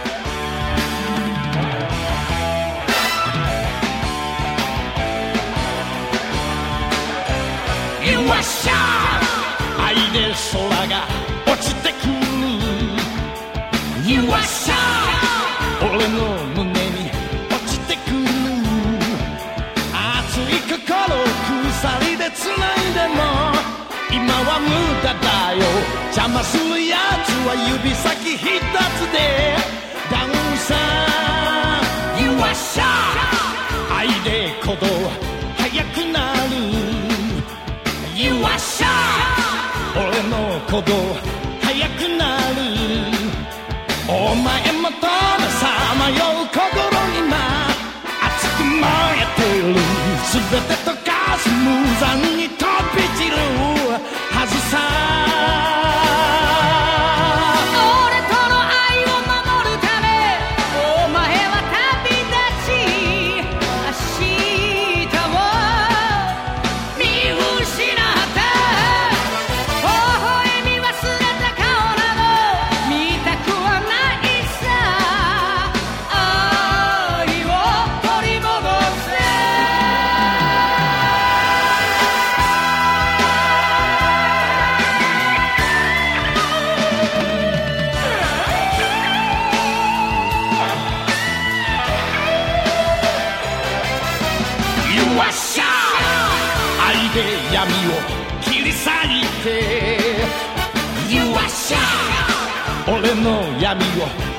咲いて。誰も二人の安らぎ壊すことできはしないさ。引きつ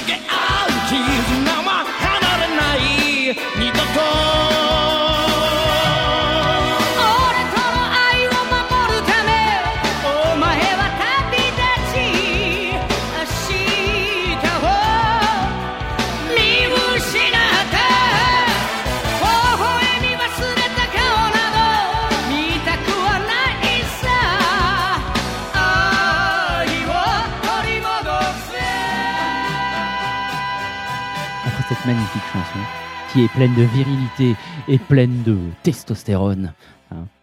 Absolument. Voilà. Je te laisse la parole. À la base, j'avais pas du tout prévu de- d'enchaîner cette partie-là sur Comic Con, mais du coup, on y va. Vas-y, je te laisse avec les invités Comic Con. Alors voilà, sur, en fait, Comic Con cette année a bénéficié en tout cas d'une fois de plus euh, d'une publicité euh, relativement impressionnante et notamment dans les cinémas où la publicité, en fait l'annonce se faisait par euh, deux personnes qui venaient du donc des visiteurs du futur. Donc euh, plusieurs personnes savaient qu'il y avait des choses qui se passaient à Comic Con. Donc euh, cette année, euh, à Comic Con, d'abord nous allons célébrer l'avènement du- d'un- d'une sorte de, de pape de la, de la, de la UK pop UK culture, en la personne de Mark Gatiss. Mhm. Mark Gatiss qui était, qui été, on va dire, un, un scénariste de longue date et un acteur, mais qui a travaillé sur plein plein de trucs, et notamment euh, plusieurs mini-séries anglaises et bri- britanniques euh, que plusieurs personnes ne connaîtront pas forcément, mais en l'occurrence, il a surtout travaillé sur Doctor Who, Ouais. sur la série avec euh, son acolyte euh, Steven Moffat, qui à l'heure actuelle, actuelle est le showrunner euh, de Doctor Who. Et Ouais. ouais, nous ne sommes pas d'accord là-dessus. Pour moi, voilà, Bref, bref, bref. silence. Vas-y, vas-y. Steven Moffat est un grand prophète. Tais-toi, C'est un très bon scénariste. C'est un excellent scénariste en ce qui me concerne. Ah, c'est très le, bon scénariste. Hein je suis d'accord. Scénariste extraordinaire. Showrunner, c'est autre chose. je- en ce qui me concerne, c'est le showrunner. Le, show- le, le showrunner. En ce Vas-y, qui me vas-y, concerne. Bref, passe. Toujours est-il Mark Gatiss, et qui est également avec notre ami Steven Moffat sur, euh, sur Sherlock. En l'occurrence, non seulement il y incarne euh, Mycroft Holmes, le, le frère euh, fonctionnaire de, de notre ami Sherlock Holmes, Voilà. avec euh, voilà, mais il est également scénariste à chaque fois d'un des épisodes qui on, on peut même plus réellement appeler ça des épisodes, ce sont des films. à ce- vu le format, et à côté de ça, de toute façon, il est également co-créateur de la série. Euh, Ils ont en fait co-créé Steven Moffat et lui Sherlock en fait en faisant des allers-retours entre Londres et Cardiff au Pays de Galles. Jusqu'ici, Donc, normal. en, allant, en faisant des allers-retours, au moment ils se sont dit bon écoutez, voilà, on va faire ça, ça va être vachement bien. Et ils l'ont écrit en fait dans, euh, dans, dans le train. Donc euh, donc il y a eu un panel, il l'a fait et il a il a été acclamé comme une sorte de dieu euh, à, des, euh, à des dizaines et dizaines de mètres, voire même à un moment une centaine de mètres. On pouvait entendre les hurlements au moment où il, est arrivé sur la scène. C'était un peu n'importe quoi. J'ai pu plus ou moins m'approcher, mais je n'entendais rien tant j'étais loin et que même le micro n'arrivait pas. Les, sons du micro n'arrivaient pas jusque-là, mais les hurlements de la foule, oui. Donc voilà, voilà pour, euh, Mark, Ga- voilà pour Gatiss, qui, d'une fois de plus, est un auteur de talent. Ensuite, il y avait Alexis Briclot, qui était donc euh, présent. De, Alexis Briclot, qui euh, fait un certain nombre de choses, travaille pour Magic, euh, fait également, euh, a, fait- a- a travaillé pour euh, Marvel. pour Marvel, mais sur, j'allais dire, j'ai enchaîné surtout sur le- les Luxembourgeois de Tsume, pour lequel il a fait une statue. En fait, oui, ils ont fait une collaboration ensemble sur une statue de l'univers justement Mm. de Alexis Briclot et qui est tirée en fait d'une illustration qui fait partie de son artbook qui est édité chez Café Salé en Absolument. l'occurrence.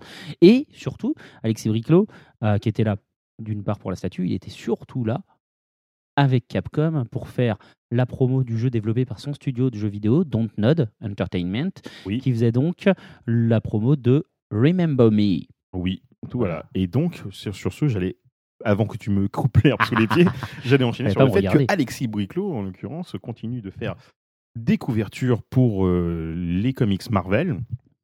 Et euh, Il en fait encore en ce moment? D'accord. je crois qu'il en fait encore de temps en temps, notamment pour les trucs cosmiques. D'accord, ok. Il est plutôt orienté là-dessus. Il dire Et qu'il fait un Thanos qui déchire. il fait un Thanos qui déchire. Il a fait, il a fait des trucs non, non, enfin, bien. Il a bossé sur Uncanny, entre autres, je sais. Il a bossé sur Uncanny, mais il a fait beaucoup, beaucoup, beaucoup de trucs comiques. Ah, mais il a fait plein d'autres trucs, Parce hein. que euh, Annie- il y avait un, il y avait un crossover il y a un, quelques années, on va dire, qui s'appelait Annihilation. Et il a fait pas mal, euh, de, Absolument. pas mal de trucs là-dessus, notamment avec la fille de Captain Marvel. euh, Enfin bref, et d'autres personnages. je- Bref, je- on n'est pas dans un Voilà. podcast de, de on ne peut, pas. Euh, cela dit, en parlant de comics, il y avait plusieurs auteurs de comics qui étaient, qui étaient au rendez-vous euh, pour le Comic Con, qui était donc David Finch, qui euh, a travaillé euh, quand même chez, euh, Marvel, qui avait fait le renouveau de, de New Avengers avec Brian Michael Bendis, qui a travaillé notamment, qui travaille à l'heure actuelle sur, qui a travaillé longuement sur Batman. Et, qui va enchaîner avec des nouveaux titres concernant le- les, méchants et à leur tête Lex Luthor, on va dire que je pense que l'influence de Man of Steel, du succès de Man of Steel, devrais-je dire, n'y est pas étranger. Il y a eu, euh, il y avait, il y a eu, il y a eu également Steve Epting qui était sur le stand Panini, donc qui était euh, le stand Panini étant la jonction euh, de Entre Japan les deux halls, tout à entre fait. les deux halls, tout à fait. Et euh, Puisque, hein, précisons Voilà. le hall 6 est plus consacré à Comic Con, alors que le 5A est plus consacré à Japan Expo. Avec au milieu, effectivement, le jeu vidéo.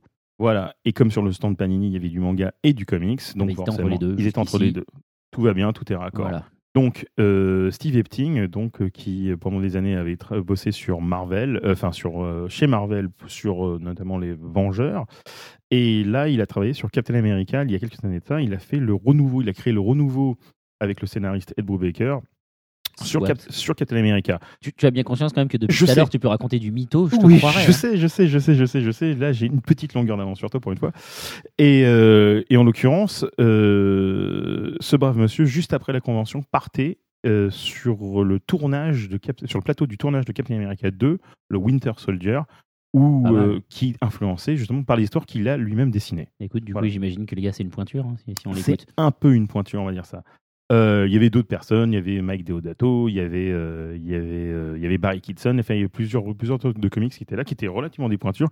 Et là, le petit bémol en ce qui me concerne était un peu sur le fait que les auteurs de comics, en fait, la partie, sur la partie Comic Con, c'était un peu, un peu pas désuet, mais c'était un peu, ça peu tristoun avec. Euh, avec simplement de- des simples tables qui étaient posées là où les auteurs pouvaient dessiner, mais il n'y avait pas réellement de décoration. Est-ce que pas- tu veux quoi? Tu, tu voudrais un trône plutôt pas avec, du tout, pas euh, du tout, pas du tout. Mais si, si vous regardez sur la partie, Japan, euh, la partie Japan Expo, en fait, les auteurs étaient vraiment mis en avant. Et même, même Steve Epting, qui était sur le stand de Panini, bénéficiait, on va dire, du. de- il y avait, En fait, les stands éditeurs, eux, les mettent en avant. Quoi. les stands éditeurs les mettaient en avant. Il y avait un cer- un certain nombre de choses. C'est-à-dire que du côté Comic Con, le problème, c'est qu'il n'y avait pas réellement d'éditeurs qui les mettaient en avant. Ils étaient un peu en- en- invités là par Comic Con Ouais, même, on va ouais, dire. ouais, tout à fait. Et c'était un peu, un peu à poil. Donc tu- on pouvait voir en fait des, des gens qui étaient vraiment des grandes grandes pointures. C'est des gens qui qui, qui, qui, qui vendent de- qui, vendent énormément de, de, de, de- de- de bandes dessinées, euh, d'exemplaires. C'est vraiment des pointures, c'est vraiment des stars. Mais ils étaient à côté de gens qui vendaient quasiment rien. Il y avait des, il y avait Ouais, des, ouais, des gens qui. Enfin, moi, ça me choque pas forcément. ben oui, mais c'est pas la même chose. C'est-à-dire que d'une manière ou d'une autre, on... je suis pas en train de dire qu'il faut forcément euh, les mettre tous sur un piédestal, mais simplement un tout petit peu de décorum. D'accord. Ah Euh, oui, voilà. ça, après, d'accord. Geekopolis, par exemple, euh, mettait, enfin, il y avait quelque chose de beaucoup plus classe à ce niveau-là. Côté Comic Con, cette, cette fois-ci, c'était vraiment un peu, euh, j'ai l'impression de, de, de regarder. D'accord, c'était un peu austère, en fait, c'est ça? C'était ouais, Un peu trop simple. un peu austère. Peut-être, là, je vais peut-être me faire taper dessus, mais il y a une pointe cheap sur pour, les auteurs. C'est, je, je, je trouve ça dommage, étant donné que pour d'autres trucs, c'était, c'était plus des, des, des chaises un, un peu plus jolies et Des tables jolies. un peu plus épaisses. Ne serait-ce que foutre euh, derrière des, des, euh, des reproductions, euh, D'accord, ok. de, de, de- un poster, quelque chose. Oui, d'accord, alors que là, ça faisait un peu euh, Ah ouais, ouais, ouais. cabanon euh, la suite. Enfin, tout à fait, tout à fait, tout à fait. C'est ça qui était un peu un petit peu dommage. Cela dit, au passage, les, ils étaient très bien, ils étaient très bien traités. euh, les gens qui s'en occupaient étaient charmants. C'était simplement la, la présentation qui, qui laissait un tout petit peu à désirer. Alors pour le coup, est-ce qu'ils étaient accessibles ces auteurs? Parce que Ils c'est étaient- quand même ça, quoi. Est-ce que les, pour les visiteurs qui, enfin pour les auditeurs qui sont pas venus ou qui sont pas allés de côté Comic Con et qui disent putain il y avait cette personne là, c'était mortel.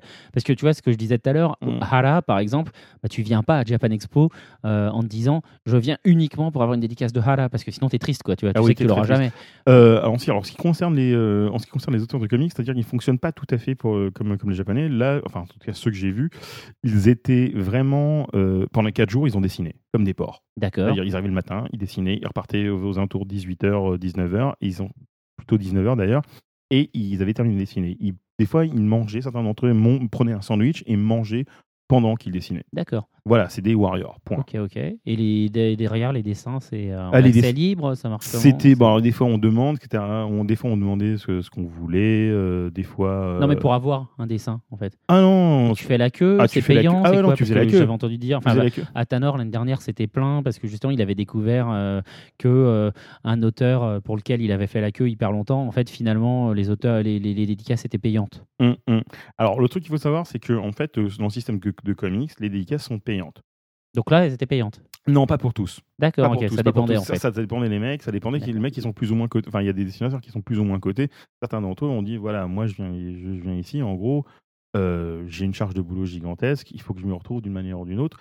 Ouais, Et ouais. ils ont demandé, euh, ils demandaient, euh, ils demandaient, on va dire, de l'argent. D'accord. C'est combien une dédicace selon l'auteur Oui, non, mais ça peut. Alors, le truc là, c'est, ça- mais ça peut varier. Vous savez même pas Ouais, à quel bah, prix. donne une, ah mais fourchette, la, fourchette, la fourchette, sérieusement, c'est entre entre, ça peut être 20 euros, entre 20 euros et littéralement 350 euros. D'accord, ok. C'est, je veux dire, c'est, gigantesque. Non mais c'est bien, ça donne un ordre d'idée quoi, tu vois. Ouais. Ok. Euh, alors, la majorité d'entre eux qui viennent, euh, qui viennent en France, euh, quand ils sont prévenus, Mhm. parce que des fois on les prévient pas, faut quand même le dire, quand ils sont prévenus, font dessinent gratuitement.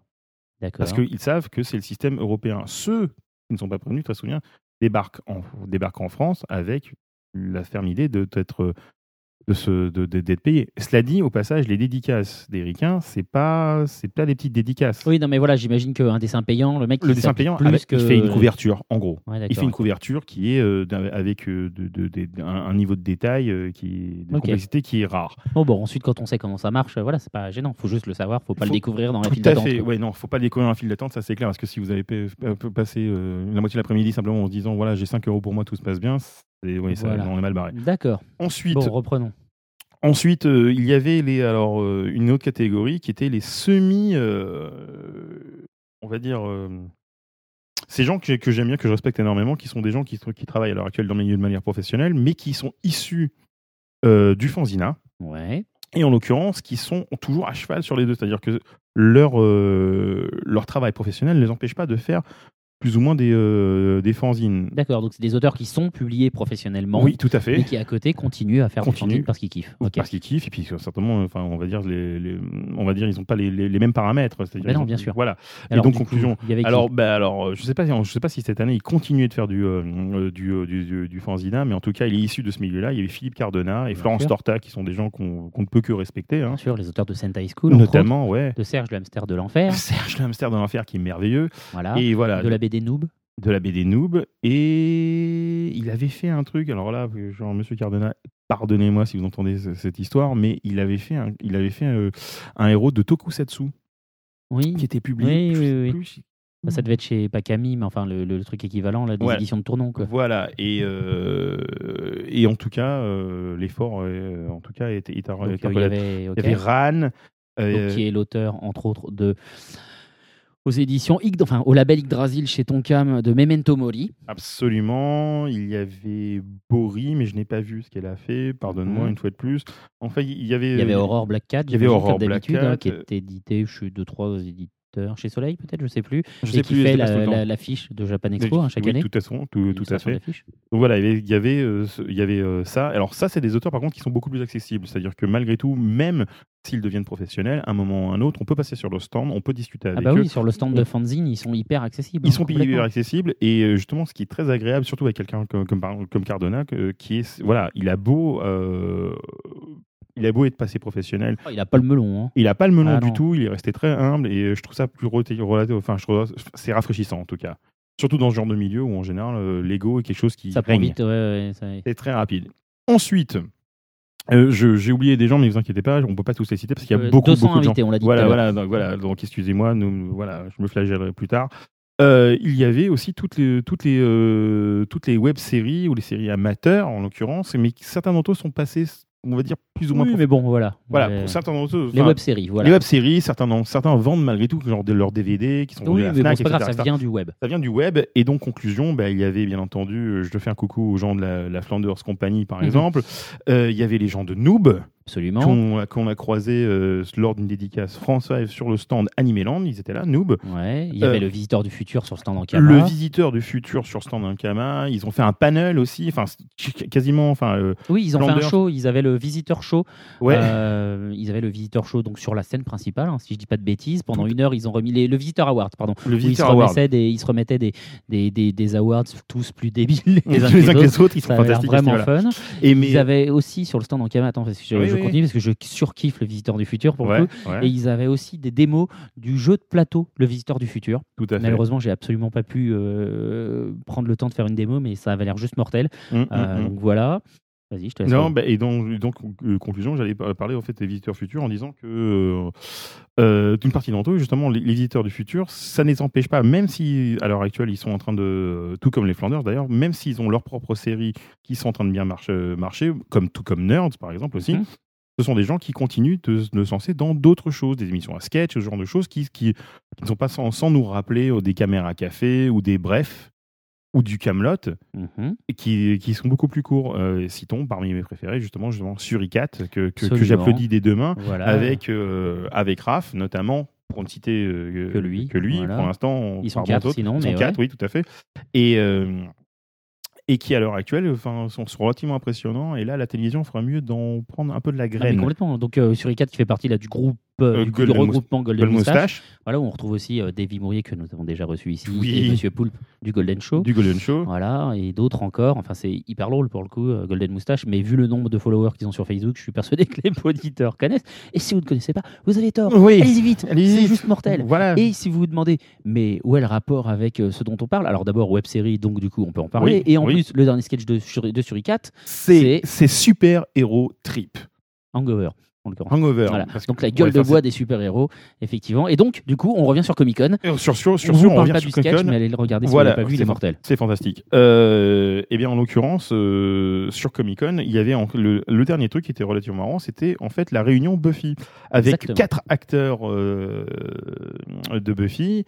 Euh, donc conclusion, euh, pour ne pas citer, en gros, il y avait les acteurs qui faisaient Cordelia, l'acteur qui faisait euh, Xander en français Alex, il y avait la mère de Buffy, et je crois en fait c'est tout, c'est- ils n'étaient pas quatre, ils étaient trois. Le truc important, c'est que c'était surtout un événement qui donnait lieu à une billetterie à part. C'est-à-dire que les visiteurs de Japan Expo et de Comic Con n'avaient pas accès à la Buffy Reunion. Il fallait avoir le ticket y donnant accès. Et il y avait en fait deux billets, il y avait deux passes. Il y avait le pass à 79 euros qui donnait un accès une journée à Comic Con et donc à un jour aux événements Buffy, une photo individuelle avec un acteur au choix, une dédicace personnalisée et une chance par jour pour le tirage au sort du pack Bu- Buffy, voilà, qui permettait de rencontrer euh, le cast et d'avoir des, des sacs de cadeaux. Euh, et le pack à 199 euros. Euh, qui lui comportait l'accès aux 4 jours, l'accès aux événements sur les 3 jours, puisque les, le, bu- le Buffy événement c'était vendredi, samedi, dimanche, rien le jeudi, une photo individuelle, une dédicace et deux chances par jour pour le tirage au sort du pack Buffy, du coup. Euh, donc voilà, c'était le premier événement, c'est que déjà. euh, restreint. alors c'était restreint, mais c'est surtout que voilà, c'était c'était pas le même billet. Si tu avais acheté d'abord ton euh, billet Comic Con, bah, ou Japan Expo, tu n'avais pas accès à la Buffet Reunion. Donc voilà, c'est quand même le, le point important. Et après, après, voilà, disons que c'était une première, que les gens qui sont allés ont dans l'ensemble bien aimé. Oui. Mais qu'il y a eu des petits problèmes d'organisation, des, des- des petits cafouillages du genre euh, l'imprimante pour la photo qui marche pas, euh, le, le matériel qui avait pas l'air d'être hyper, euh, peut-être hyper adapté vu le prix des billets pour se dire ah bah c'est super, je vais repartir avec un truc truc, chouette. Donc voilà. Mais globalement, voilà, les, les gens, bah, les, les- gens qui sont venus au début et qui ont eu toutes les, euh, bah, qui sont pris toutes les merdes dans la gueule, forcément, ils ont pas, ils ont pas ont- tellement kiffé. Pas hein, tellement voilà. qu'ils ont kiffé, les gens qui sont venus plus tard, quand les problèmes étaient réglés, bah, eux, dans l'ensemble, ils sont plutôt contents, quoi. Ça s'est bien passé. Oui. Voilà. Oui, Donc, oui, oui, bon, mais c'est voilà, c'est une initiative. Je suis mitigé quant à, quant à la Buffy expérience, enfin la Buffy Reunion, parce que je trouve ça intéressant d'essayer de faire comme ça des, événements euh, particuliers avec euh, des, choses vraiment, vraiment chouettes pour le coup. Euh, et en même temps. En même temps, je suis partagé. mon, cœur de, gauchiste réagit quand je vois des événements comme ça où, où l'accès est limité nécessairement du coup par le tarif. Voilà. Donc euh, je, je ne sais que parce que 80 euros, c'est quand même une, tu C'est vois, pour l'accès pour une Oui, journée, c'est quand même c'est super mal. cher. Le, par contre, le seul truc, c'est que je pense que c'est une, c'est une, c'est une façon comme une autre de filtrer avant de se retrouver. euh, Oui, et puis bon, bah, 200 ça 000 permet de financer. euh, J'imagine Oui. que voilà, enfin, j'en sais rien. Hum, Voilà, je voilà, je ne dirais pas c'est bien, c'est pas bien. J'en sais rien. Je pense que de toute façon, c'est surtout les gens qui y vont qui se font plaisir. Mais c'est vrai que euh, au moins, ce que je trouve intéressant, c'est que Comic Con, qui fêtait donc cette année les 5 ans, Mm, évolue mm. Et présente de, de plus en plus de contenus euh, originaux. Alors c'est pas encore, on est bien d'accord que c'est pas encore au niveau de Japan Expo. Voilà, Non. puisque c'est censé être deux festivals différents avec deux billetteries différentes, même si tu as accès aux deux. Quand voilà, non mais Oui, c'est mais c'est présenté comme ça, voilà. tout à fait, Donc, mais coup- réunis sous le même chapiteau. Oui, mais du coup, puisqu'ils sont présentés comme deux événements différents, on peut se permettre de les comparer. Du coup, Tout à fait. vois, voilà. Ah, bien Et sûr. du coup, si on les compare, il faut bien admettre que Japan Expo euh, est plus imposant, mieux organisé, mieux, euh, mieux présenté, mieux, mieux mis en avant, mieux, Ben mieux oui. ce, que tu veux, ce que tu veux. Maintenant, Japan Expo va fêter l'année prochaine ses 15 ans, alors que Comic Con fête cette année ses 5 ans. Donc forcément, ils, Oui. ont- ils sont trois fois plus vieux. Ils donc, sont encore euh, plus vieux, mais enfin, le, le problème, c'est que c'est c'est- c'est géré. Enfin, en tout cas, il y a une partie, euh, qui est, euh, une partie qui est gérée par euh, certaines des mêmes personnes. Là, Bien sûr. là le, le, le, le problème, non pas qu'il y ait réellement de problème, mais on va dire si on doit appeler ça comme ça, euh, est, le, simple fait que c'est la, gestion de la chose. C'est-à-dire qu'on vient, si on va du côté Comic Con, on vient pour pouvoir éventuellement euh, pour pouvoir regarder ce qui se passe en termes de comics, en termes de séries, euh, potentiellement films, web séries, euh, Mhm. objets, euh, etc., etc., etc. Donc cette année, c'était quand même relativement bizarre. Il y avait des dessinateurs de, de une- je crois, d'un spin-off de 13 Oui, exact. où, tu, où tu- enfin, où là, forcément, genre, moi, grand fan de comics dans l'éternel, j'ai tendance à dire, vous foutez là, c'est 13. Hum, hum, Enfin, hum. vous pouvez venir- faire venir Astérix aussi pendant que vous y êtes. J'aime bien aussi, mais ça n'a pas de rapport avec le Schmelblick. Euh, deux, euh, il y avait euh, Panini était présent, mais par contre Urban Comics n'y était pas. Ça c'est quand même assez bizarre, c'est-à-dire que d'une manière la présence comics elle était relativement restreinte. Ouais. Alors pour alors que c'est l'événement justement Comic Con. C'est le c'est même si même s'il a- n'y a pas que du comics malgré tout, la présence comics était relativement restreinte. Ouais, ouais. Euh, malgré la présence de, de, de- de quelques stars, enfin euh, six ou un peu plus, on va dire, de, de- de stars réelles du, du milieu, à, à côté de ça, je, je, je- je trouve, enfin, je, je trouve ça un peu. Oui, je pense que les Léger. éditeurs, les éditeurs, faut encore qu'ils viennent. Après, Alors, est-ce que peut-être que c'est trop cher? Peut-être que, peut que les tarifs, parce que je sais que les tarifs à l'heure actuelle de la CFA ont grimpé d'une manière ou d'une autre. Plusieurs personnes, que ce soit des, euh, des, des- des, euh, que ce soit des boutiques ou autres, les gens commencent à dire oh là, ça commence à devenir un peu plus chaud cette histoire. C'est tout. Est-ce que c'est possible? Mais j'allais dire, si vous voulez faire en sorte que les gens s'intéressent un peu plus à Comic Con et ne débarquent pas à Comic Con simplement parce qu'ils sont allés à Japan en se disant bon, allez, on va faire un tour du côté de Comic Con. Si vous voulez que les gens soient motivés pour aller au, au Comic Con en tant que but principal, va falloir faire un peu plus d'efforts que ça. Parce que si vous allez du côté de MCM London MCM Expo qui a eu, qui a eu lieu deux fois par an Mhm. à Londres, c'est un peu plus petit, mais alors on s'en prend plein la tronche. C'est-à-dire il y a, il y a, il y a, il y a de la présence sur des événements comme le cinéma, comme la série télé. euh, il y a des présentations de films des fois en avant-première. On vous présente des jeux euh, vidéo qui ont un rapport direct avec ça. Il y avait des trucs pas mal quand même. Par exemple, il y a euh, comment Simon Astier qui était là pour sûr. présenter, par exemple, la suite de HeroCorp qui reprend justement. Mais euh, euh, écoute, je suis, je suis entièrement d'accord. Mais le seul truc, c'est que voilà, euh, Simon Astier, en fait, a toujours eu entre guillemets toute ma sympathie en tant que geek nerd otak de ma part, parce que de toute façon, Simon Astier aime cet, cet- univers. Il, il se reconnaît. bien sûr, oui. En conclusion, c'est-à-dire que je pense que Simon Astier, si par pur hasard, Simon, si, Simon, si Simon Astier n'était pas un faiseur, malgré tout, il serait quand même femme. Il serait, il serait, il serait- à mon avis, il se serait déplacé de toute façon. Oui, mais ce que je veux dire, c'est que c'est quelque chose de relativement. Enfin, c'est c'est pas un truc mineur. C'est ça que je voulais Ah non, dire. tout à fait. Non, Voilà. c'est pas un truc mineur. annoncé la, la reprise de HeroCorp, tout Ah ça. non, Enfin, tout bref. à fait. Voilà, il y avait, il y avait quand même des trucs. Mais- Moi, je pense que ça progresse. Je suis Oui, d'accord avec toi. fait. Quand tu es fan, Mais- toi qui es gros fan de comics, j'imagine Tout- que tu oui. te sens frustré, mais il y avait, il y avait un Tardis quand même non, cette année. Mais bien sûr, mais c'est pas ça. Moi, ce que c'est, c'est ne serait-ce que vis-à-vis des studios, parce que je veux dire, il n'y avait pas de représentant officiel de la Fox, de Ça, Warner. je suis d'accord. Niveau cinéma, le cinéma suit pas, alors qu'il y a tout un tas de films. Enfin, ça, ça aurait été, ça, ça aurait été Voilà. intelligent qu'il y ait un truc autour de euh, comment de Man of Steel, par parce exemple. oui, parce que j'ai une projo. Il y a Tout que- à comment le, le stand Panini, ils ont utilisé un de leur côté pour faire de l'affichage de publicitaire pour Wolverine. euh, Oui. comment euh, euh, je souviens le plus du 2, titre, là, euh, voilà. Bref, Bref, Japon, quoi. Exactement, Wolverine au Japon. Voilà, un exactement. Japon, voilà. Et Le tu- le, le Martin va au Japon. Voilà, Martin va au Japon. voilà, Voilà. Wolverine. Bon, et donc Bref. du coup, euh, bah, il y avait effectivement cette pro, enfin cette euh, cette bâche, mais c'est vrai qu'ils auraient pu envisager peut-être, j'en sais rien, euh, un, événement, une Mais oui. projection de 15 minutes Sur- du surtout film, que j'en sais rien. On- enfin, sur, surtout, on s'en fout, mais est-ce qu'une fois de plus, il s'agit de. Est-ce que les majors sont en train de déconner euh, là-dessus, étant donné que on, nous sommes d'accord que si on prend les blockbusters à l'heure actuelle dans le monde, euh, les chiffres internationaux, euh, on a quand même, il y, a- il y a quand même des pointures. Enfin, on a, enfin, Avengers, un milliard et demi. euh, Ah oui, non mais il y a euh, des Dark bien, Knight, un milliard, euh, même le, même, le, même le troisième volet qui était horrible et gerbant, euh, malgré tout, plus d'un milliard. Euh, la Man of Steel, qui pour l'instant en est à six- 621 millions de dollars, on est, on est, dans, dans, dans genre de, on est dans genre de logique. Et effectivement, un Japan Expo qui est quand même une, une gigantesque, euh, on va dire, convergence de, de- de- du genre, leur, leur, leur promo, enfin, si, si est-ce qu'ils gardent tout? Est-ce que par hasard, ils gardent tout pour à, à montrer à San Diego? Qui a lieu, qui a lieu là? Ouais, il y a un peu de ça, il y a un peu de ça, je pense. Mais ça, ça se défend, ça, ça, ça, ça se défend. Mais le fait de n'avoir rien du tout, parce que malgré tout, à un moment ou à un autre, il faut bien que les gens de Warner France servent à quelque chose, être, euh, sauf être autre chose qu'une boîte aux lettres. Et quand je dis ça pour Warner, que- ça s'applique à bien entendu à, à la Fox, ça s'applique Bien à, sûr, à bien tout sûr. monde. Mais je pense que voilà, je pense que Comic Con doit encore grossir et que bah, ça se trouve voilà, ça se trouve l'année prochaine, euh, voilà, si si la progression des chiffres, puisque on commence à voir sur internet des rumeurs qui prétendent que euh, la, la fréquentation de Japan Expo, elle a euh, elle a explosé. Si vraiment ils ont fait des chiffres de fréquentation cette année imposants et que Comic Con entre autres a été un succès, eh ben, c'est possible que ça débloque des choses sur l'année prochaine. On, on verra bien. Ça Oui, tout à fait. Je pense que c'est ça. Voilà. voilà. Alors, est-ce que tu voulais rajouter autre chose sur Comic Con? Sur Comic Con, euh, non, je ne pense pas. Là, je pense que non, Comic Con, on a fait, plus ou moins le tour. Euh, aussi bien du côté, résumons, comics, web série, série et non, voilà, voilà, Non, voilà, bah je, voilà, je, je crois, je crois que tout va Non, bien. mais c'est Voilà, parfait. fait, Du coup, parfait. on on va faire une pause musicale où je vais te laisser pour le coup le choix de la sélection musicale. Et en revenant, on parlera un peu jeux vidéo quand même. Ok, d'accord. Et bah, du coup, qu'est-ce qu'on écoute?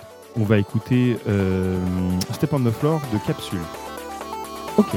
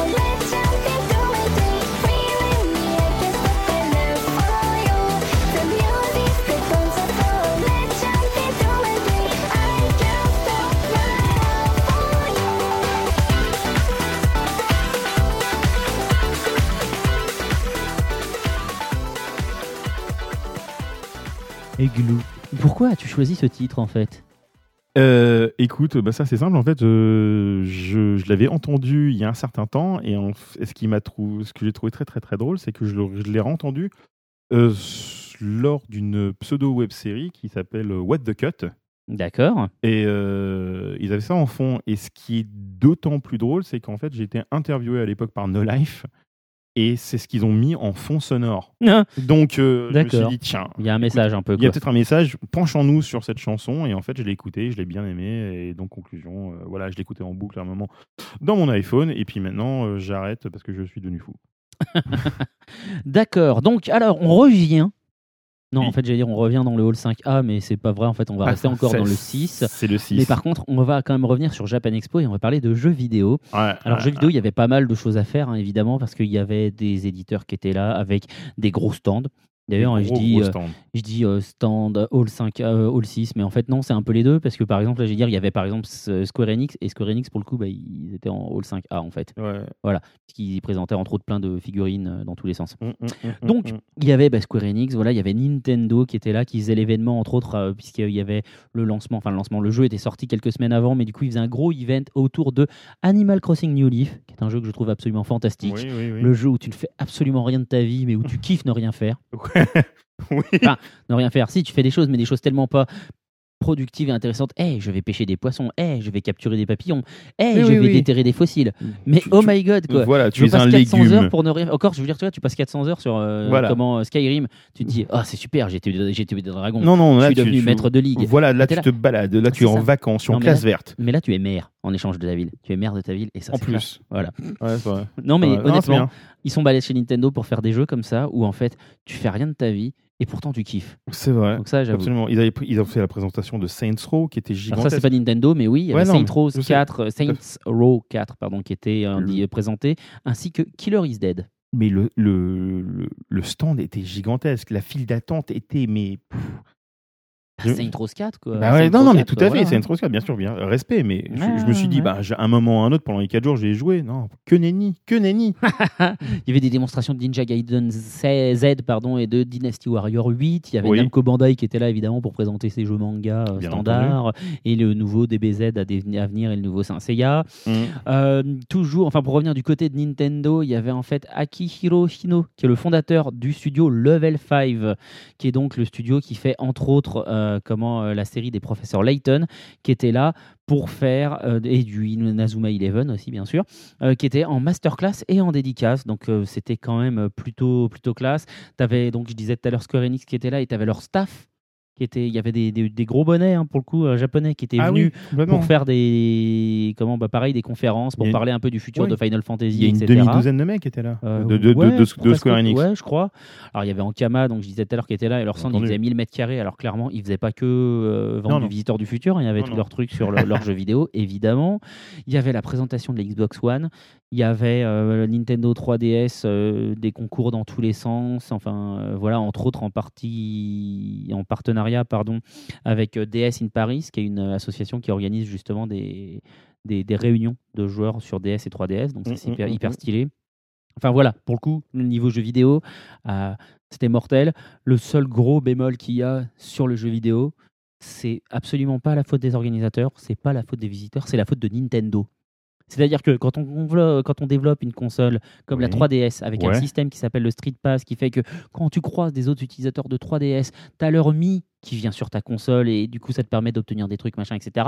On met pas une putain de limite de 10 utilisateurs, c'est juste hyper pénible. C'est-à-dire que tu as ta console, tu te balades dans Japan Expo, tu croises 3000 personnes, bah, tu t'arrêtes à 10 visites et ensuite il faut que tu euh, décharges le truc, que tu passes 20 minutes pour dire ah bah voilà, euh, je passe, je Oui, prends, mais là, etc. Ils ont, ils ont été C'est limites de hyper leur... pénible. Ouais, ils, ont été, ils ont été victimes de leur technologie Non, et, mais et- le- et du manque d'anticipation du de merde, quoi, parce que du coup, quand tu vas à Japan Expo et que comme moi tu travailles et que tu peux pas du coup sortir ta DS toutes les demi-heures pour faire les petits jeux qui te permettent de, de Ouais, passer et de réinitialiser, et ben tu repars de Japan Expo avec euh, grosso modo 30 personnes rencontrées, alors que tu aurais pu rencontrer genre euh, 2000 personnes. Oui, Donc oui. je les déteste. Mais bon, ça n'a pas grand chose à voir. À côté de ça, ils, avaient organisé un événement qui était, euh, fantastique et flip euh, un peu flippant dans la mesure où d'un seul coup on regarde ça au tout début d'un premier œil, euh, on va dire anecdotique, ni plus ni moins, et ensuite on se met à hurler de bonheur en, en encourageant les uns les autres et en conchiant d'autres, qui étaient les courses sur 3DS euh, sur Mario. Ok. Mario Kart et euh, au tout début c'est simple il y avait je crois une dizaine de, de participants et euh, donc on voyait parce qu'ils étaient assis il y avait un deux trois qui étaient marqués euh, à leur emplacement et on- ensuite on voyait l'écran euh, une, su- une suc- une succession d'écrans avec la course de, tout un chacun plus un écran central et, euh, et ben devinez quoi c'est même si je connaissais pas ces mecs j'étais en train de kiffer mais comme un malade c'était incroyable Alors, je me rends compte que ça fait déjà tellement longtemps qu'on parle tous les deux. et Il y a tellement de choses dont on n'a pas parlé. oui On va passer très très très vite sur les stands éditeurs manga euh, et animés pour dire euh, ce qu'il y Ouais. avait de bien, ce qu'il y avait de pas bien. ouais, ouais, et ensuite, on va quand même s'attarder un minimum à la culture japonaise parce qu'il y avait, enfin, la, la culture parce qu'il y avait tellement de trucs sur le- l'espace culture et tradition euh, Mm, qu'il mm, faut mm, aussi en parler. Donc, au niveau des éditeurs, euh, bah, évidemment, à Japan Expo, maintenant, vous le savez, tous les éditeurs sont là, hein, que ce Oui. soit euh, Tonkam, euh, Glénat, Kana, euh, Pika, voilà, les éditeurs de vidéos, c'est pareil. Il y avait par exemple justement cette année Wakanim, dont je parlais au début de l'émission, Mm, qui mm, était là mm. pour présenter les différents simulcasts euh, qu'ils avaient et les nouvelles séries, dont entre autres, c'est vrai que j'en ai pas parlé dans les news et j'aurais pu en parler, l'animé de Silver Spoon, voilà, le manga Ah. sur la vie dans un lycée agricole. oh joie bonheur C'est extraordinaire, c'est mortel comme manga. Franchement, le, Oui, le- oui, le- le pi- le pitch est pourri, mais le manga est mortel. c'est chez euh, Kuro C'est chez Kurokawa, tout à fait. Avec la boîte de lait. euh. Avec la boîte de lait, exactement. Il y avait un autre éditeur euh, de, de vidéos dont j'ai oublié le nom qui annonçait des nouveaux simulcasts, dont le simulcast de The Civilization Blaster qui sort aussi chez Kurokawa pour le coup, Mhm. mais qui n'était pas euh, nommé comme ça parce que ils sont partis du titre japonais qui est Zetsuen no Tempest et donc ils l'ont appelé genre euh, Tempest of euh, Blaster of Tempest ou je sais plus ou Civilization no, no, Mhm, euh, mhm. Tempest puisque je me souviens plus ce que veut dire Zetsuen. Bref, tout ça pour dire que les mecs ils sortent comme ça là deux trois animés dont les mangas sont déjà publiés en France, Oui. mais par contre comme des ânes battés, ils se sont pas dit tiens on va regarder comment ils sont appelés en français. Tu vois? Du coup, les mecs, euh, à part les, tu vois, les, les, les, les mangavores hardcore qui eux vont tout de suite faire le rapport, il y a des gens ils vont se dire tiens ça a l'air sympa, j'en sais rien. Alors que si ça, ils a- il y avait le, le- le bon titre direct, c'est vrai. Oh putain mortel, il y a le truc qui débarque, euh, trop bien. Tu vois Oui, oui, mais C'est un peu oui. idiot quand même. Oui, oui, mais c'est manque de Voilà. bol, ça arrive vraiment, vraiment, vraiment, vraiment, vraiment souvent. n'est-ce pas? Donc après, comme je disais, tous les éditeurs étaient là. Du coup, il y avait euh, bah, plein d'événements, plein de goodies à récupérer parce qu'évidemment, il y a 200, 20 000 personnes qui viennent, peut-être même plus cette année. Euh, tous les éditeurs sortent des, euh, des nouveautés et ils veulent tous leur part du gâteau, grosso modo. Oui, Donc, bien sûr. il y a une espèce de mécanique qui s'est mise en marche au fur et à mesure des années. Et maintenant, quand vous venez à Japan Expo, si vous venez faire vos courses, eh ben, vous repartez avec plein de goodies sympas, puisqu'il y en a qui vont vous filer des badges, il y en a qui vont vous filer des, bouteilles- des bouteilles d'eau, des, des, des paquets de mouchoirs, des, euh, des sacs collector qui font poster quand vous rentrez chez vous. Des marque-pages. Je pense notamment à notre, nos, nos, nos concurrents, mais néanmoins amis de MangaCast. Ah bon, ils Quel- des marque-pages Ils euh, avaient, ils avaient des marque-pages avec, euh, avec Doki Doki. Ah, bien joué. Ah, ouais, bien ils joué. sont malins. Ils, sont, très, très ils sont- ils malins. sont bien très, joué. très malins. Bien joué, bien joué. Ouais. Euh, Qu'est-ce qu'il y avait d'autre Enfin voilà. Du coup, vous venez. Il y avait Toei Animation qui avait construit le village des hommes poissons pour faire la promotion de ouais. One Piece. C'était Ça, carrément stylé. C'était grave classe. Voilà. Euh, de- du coup, sur place, ils faisaient des démos, bah, évidemment, de One Piece Pir- Pirate Warriors 2. Euh, et puis, il y avait les différents, euh, les différents produits dérivés qu'on pouvait, qu'on peut trouver de manière officielle là-bas. Ils avaient des personnages de One Piece qui étaient déguisés, qui se baladaient dans le salon. Non, mais Et une- ils avaient même un stand de gaufres. ils avaient un- ils avaient un stand de Ils gaufres. avaient un stand de gaufres.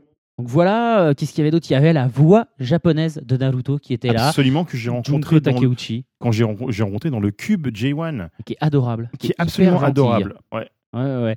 Il y avait, enfin voilà, il y avait énormément de, de choses à faire, euh, de, de gens à rencontrer. Après, moi, le gros bémol, c'est que comme toujours, il y a les revendeurs qui vendent tous leurs produits contrefaits, leurs sabres à 15 euros, et Bien un jour, il va y avoir quelqu'un qui va se blesser, et ça va être dramatique parce que le jour où un gamin va se blesser avec un sabre euh, à 15 euros et va choper le tétanos ou va en- empaler son petit frère, Eh ben, ce Et sera bah, le coup, lendemain sur euh, au voilà, journal au journal, 20h. ils vont reparler de la mangas euh, qui abrutit euh, les générations, et ça, et ça me coupe les gens. et du coup, ça, ça me fait un peu de peine et un peu peur. Mais ça, c'est sûrement parce que je vieillis et que du coup, je deviens Un vieux con. réac. Exactement. Tout va bien. Moi, je l'étais en tant que jeune. je suis un peu comme ça aussi. Mais bref. Donc, évidemment les éditeurs énormément de choses à faire et puis bah, toutes les enfin de, de choses à récupérer je veux dire Oui, et puis bah, évidemment toutes leurs nouveautés euh, à l'occasion. Ensuite euh, je voudrais revenir euh, voilà je vais je vais pas m'étendre sur toutes les autres animations qu'il y avait il y avait évidemment du karaoké des projections d'animés des trucs il y avait entre autres une, rétro- une rétrospective pardon du studio Tatsunoko. Absolument. Garo? Il y avait l'expo Garo ah ouais, absolument. ok la même qu'au salon du livre? Non. d'accord Non, non, non, non, non. Ok. Puis il y a des choses qui ont été plus ou moins. Enfin, c'était un peu dur. D'accord. Non, mais Ouais. bon, voilà, il y avait énormément de choses, euh, d'expositions à voir, des concerts à aller. euh, voilà, on vous l'a dit tout à l'heure, il y avait, euh, il y a entre autres le JE Live House qui diffuse des trucs très régulièrement. Il y a une scène cosplay où vous pouvez voir du cosplay toute la journée. Donc voilà. Mais je voudrais faire un petit focus quand même sur l'espace culture et tradition qui s'étoffe d'année en année. Et cette année, c'est assez sympa parce que premier point au niveau de la cuisine, eh ben, on commence un peu moins à se faire entuber. Parce que les années précédentes, non, non, non, non, les années précédentes, l'espace culture, l'espace cuisine japonaise, c'était tu vas sur un endroit où ils te vendent des sushis dégueulasses hors de prix Mhm. et, euh, et c'est tout. Maintenant, il y avait plein de petits stands où tu pouvais tester des trucs vraiment plus typiques. Tu avais entre autres euh, un curry à 5 euros sur certains stands. Tu avais des, euh, des boissons, genre du, du matcha latte, par Moi, je suis d'accord, mais. Tu avais tout un tas mais- de. Ouais, mais même l'année dernière, il y avait, il y avait des takoyaki qui, qui, qui étaient Mais vendus. étaient immondes. Et cette année, il y avait des takoyaki qui, qui étaient bons. corrects. Par contre, euh, c'est vrai qu'au niveau, enfin, euh, t'as bien eu, t'as eu bien du bol à tomber, de tomber sur des trucs de 5 euros parce que moi, essentiellement, je suis tombé sur des plateaux qui coûtaient euh, entre 12 et 16 euros. Mais en fait, voilà, ça c'était dépend dur, où tu allais. Il y avait plein de petits stands en fait dans l'espace culture et tradition où tu avais peu de choix, mais où tu avais justement des Mm, trucs un mm, peu, euh, des trucs un peu typiques. Voilà. Donc ça, ça c'était euh, plutôt sympa. Oui, Ah, niveau, niveau démonstration euh, ou, euh, ou trucs accessibles, en dehors des traditionnels arts martiaux, euh, Viet Vo Dao, euh, Shorinji Kempo et autres trucs comme ça, tu avais du Kyudo, exactement, du tir à l'arc euh, Mm, mm, à la mm, japonaise. Mm, mm. Tu avais une euh, explication, enfin une expo sur la fabrication d'une armure de samouraï. Tu avais du, euh, comment, donc, du kendo, ça je, l'avais, je, le, je le disais, je le, je le mets dans le, dans le même chose. Tu avais un acteur de kabuki qui était là, tu avais une pièce de kabuki. Tout à Donc fait. ça, c'est quand même fait. juste mortel. Il y avait euh, du Tenchi Garaku.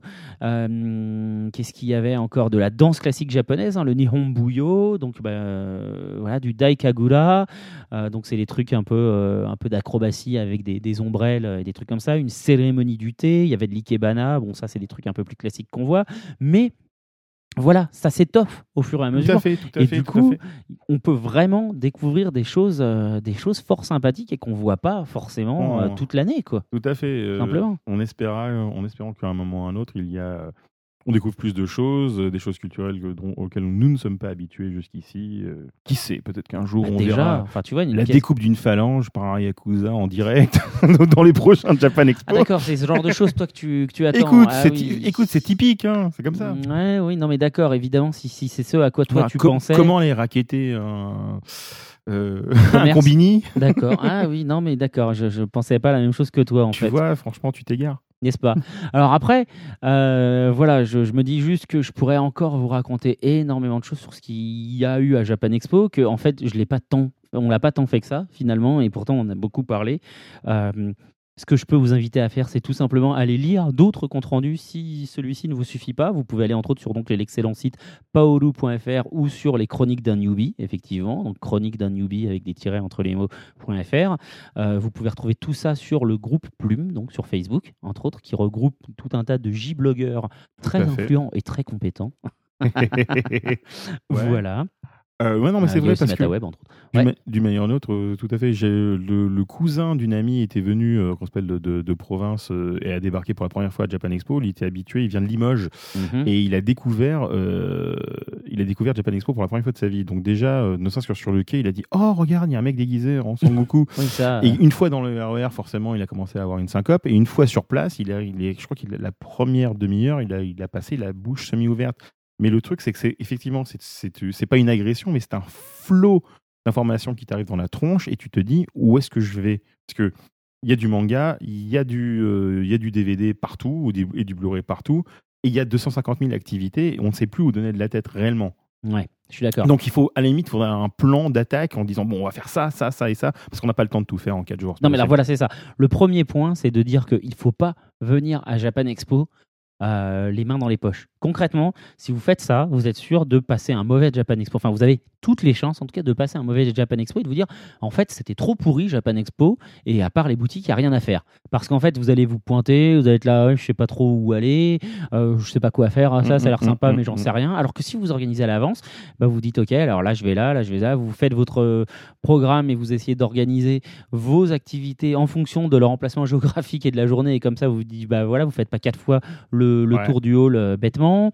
Euh, et surtout, vous pouvez vous organiser sur tout un tas de choses. C'est-à-dire que, par exemple, il y a une consigne où vous pouvez laisser des objets. Oui, C'est- payant, évidemment, bien mais il y a une consigne. Euh, pour les cosplayers, il y a des vestiaires, il y a donc des systèmes de restauration, on l'a dit. Il y a, et ça, je trouve ça vraiment sympa, maintenant, il y a un système, de, il y a un espace enfant avec des activités. Pour Ouais. quand vous venez en famille, vous pouvez à un moment donné laisser vos enfants euh, en Sur le charge. bord de la route. Non, mais voilà, justement, en charge, au contraire, voilà, auprès, euh, auprès de personnel, et vous allez faire des activités pendant les, pour lesquelles vous ne pouviez pas euh, avoir vos enfants avec vous, et c'est pas pour autant que vous aviez envie de ne pas les amener à Japan Expo. Tout à fait. Euh, donc, il y a évidemment un espace premier soin, un espace euh, comment objet euh, trouvé, etc. Mais Japan Expo, vraiment, mine de rien, a pris une certaine euh, stature de salon professionnel dont on ne se rend pas forcément compte quand on s'arrête à certains aspects visuels euh, extérieurs. Parce que, par exemple, la signalétique est encore très inexistante à Hmm. Japan Expo.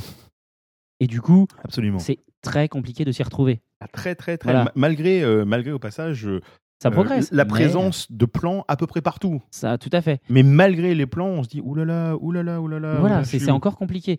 Euh, un autre truc tout bête, c'est qu'il y a deux programmes, comme il y a deux festivals. Il y a Oui. un programme Japan Expo et un Et un programme Comic Con. Comic Con. Sauf qu'il n'y a pas de renvoi de l'un sur l'autre. C'est-à-dire que Tout sur le fait. plan, si tu as un plan de Japan Expo et que tu cherches, tu cherches la salle conférence 2, qui est une salle Comic Con, Ouais. eh ben, en fait, elle apparaît pas sur le programme. Donc, à moins que tu ne saches qu'il existe deux programmes, tu vas juste te dire Ah, bah, il y a peut-être une erreur, alors peut-être que ça a été annulé.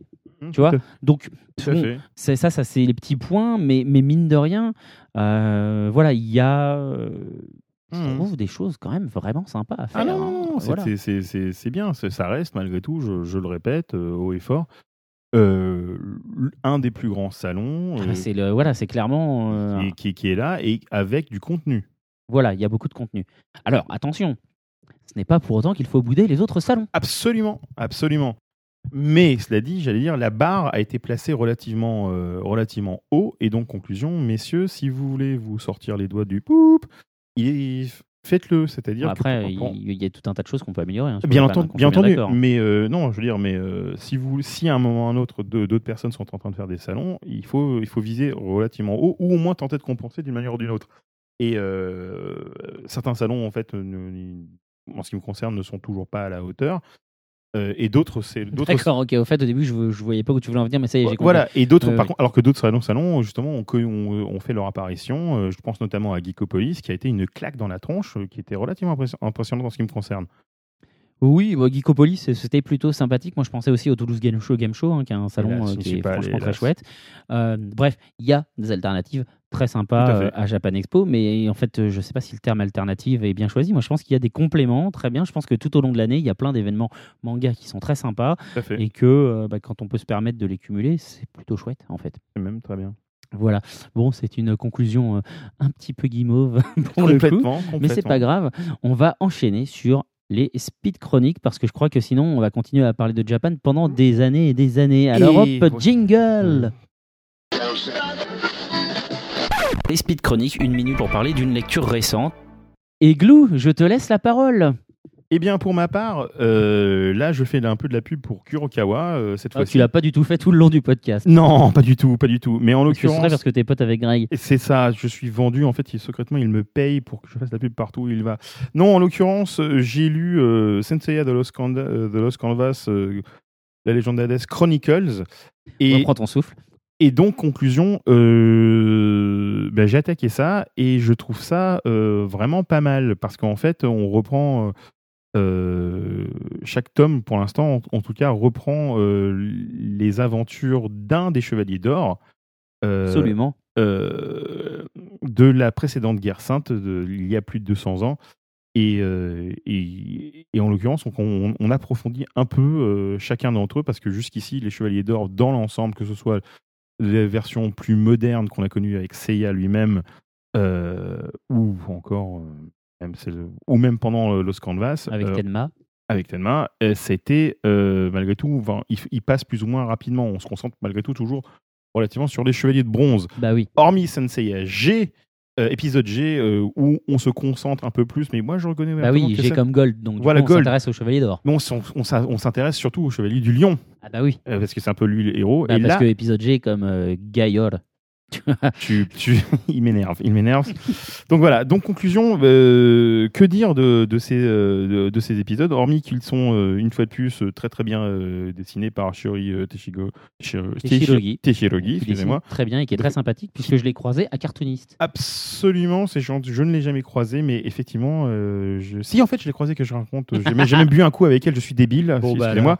Euh, en l'occurrence, oui, elle est, elle, elle est très sympathique et euh, les euh, les histoires sont plutôt bien, sont vraiment sont, sont vraiment, sont vraiment pas mal.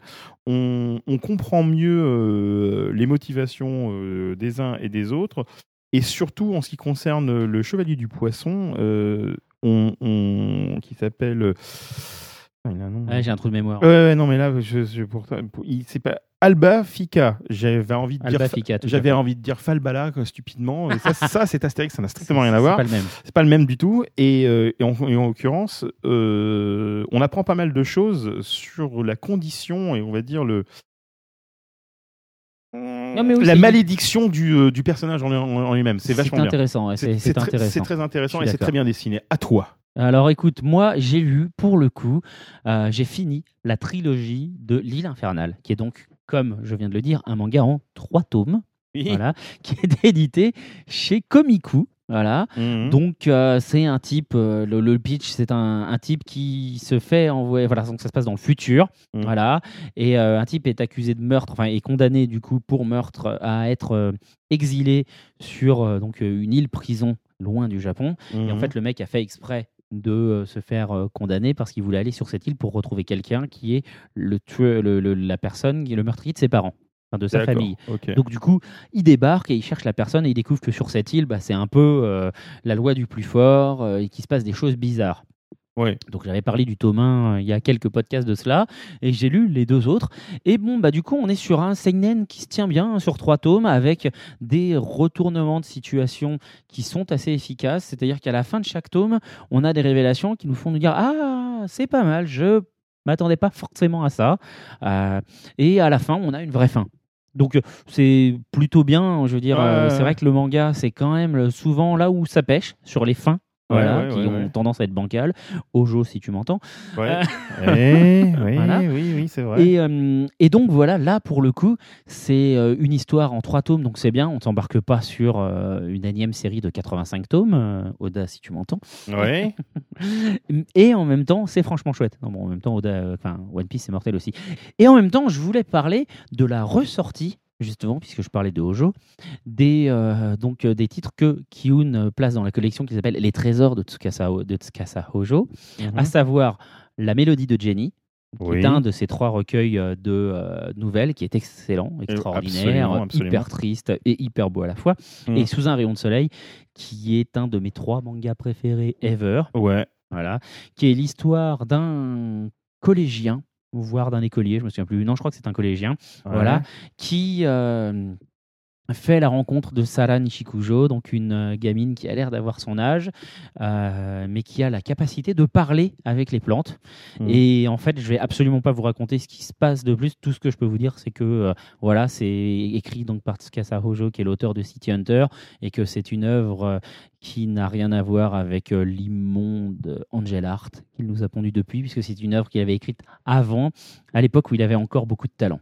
Mais je, je, je reste malgré tout persuadé que ce brave garçon a beaucoup de talent, mais qu'il est allé vers la facilité. Oui, non, mais non, je- j'exagère. hein. Angel Art est loin d'être euh, le, le Ah non, pire manga chiant. écrit, mais c'est chiant, c'est chiant, et ça larmoie dans tous chiant. les sens, Je me suis rué dessus, bien entendu, comme tant voilà, de gens. Et, et pour le moment, c'est bon.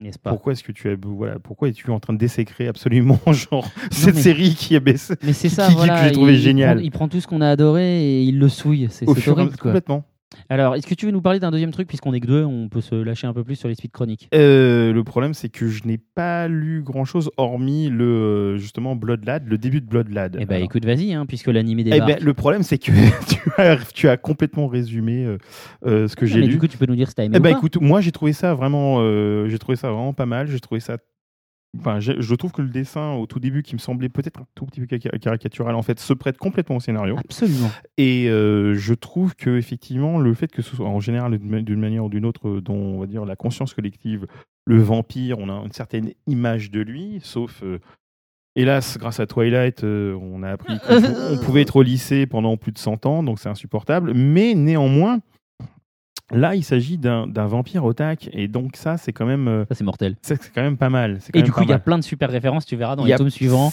Ah bon? Euh, ah, quand on voit dans sa chambre euh, les, les figurines qu'il expose ou les mangas qu'il a, c'est juste du Moi, pur bonheur. ça- écoute, voilà, moi pour l'instant, le, le principe, je trouve ça classe. Comment est-ce que ça va évoluer? Je n'ai pas encore lu le reste, donc je ne sais pas, mais je, voilà, pour l'instant, je. Ça reste un shonen, donc Pour- attention, voilà, c'est mais qui Ah est non, mais- oui, tout à fait. Voilà, donc pour, pour l'instant, je suis très content de, de ma lecture. Et bah écoute, voilà, c'est super. Et bah écoutez, euh, voilà, moi je pense que là, niveau temps, on est plutôt pas mal. Donc euh, on va s'arrêter là parce que sinon on va faire une émission encore plus longue que quand on est plus nombreux. Donc ce serait juste ridicule. Euh, voilà, hein, n'est-ce pas? C'est c'est là où je voulais en venir. Merci Glou.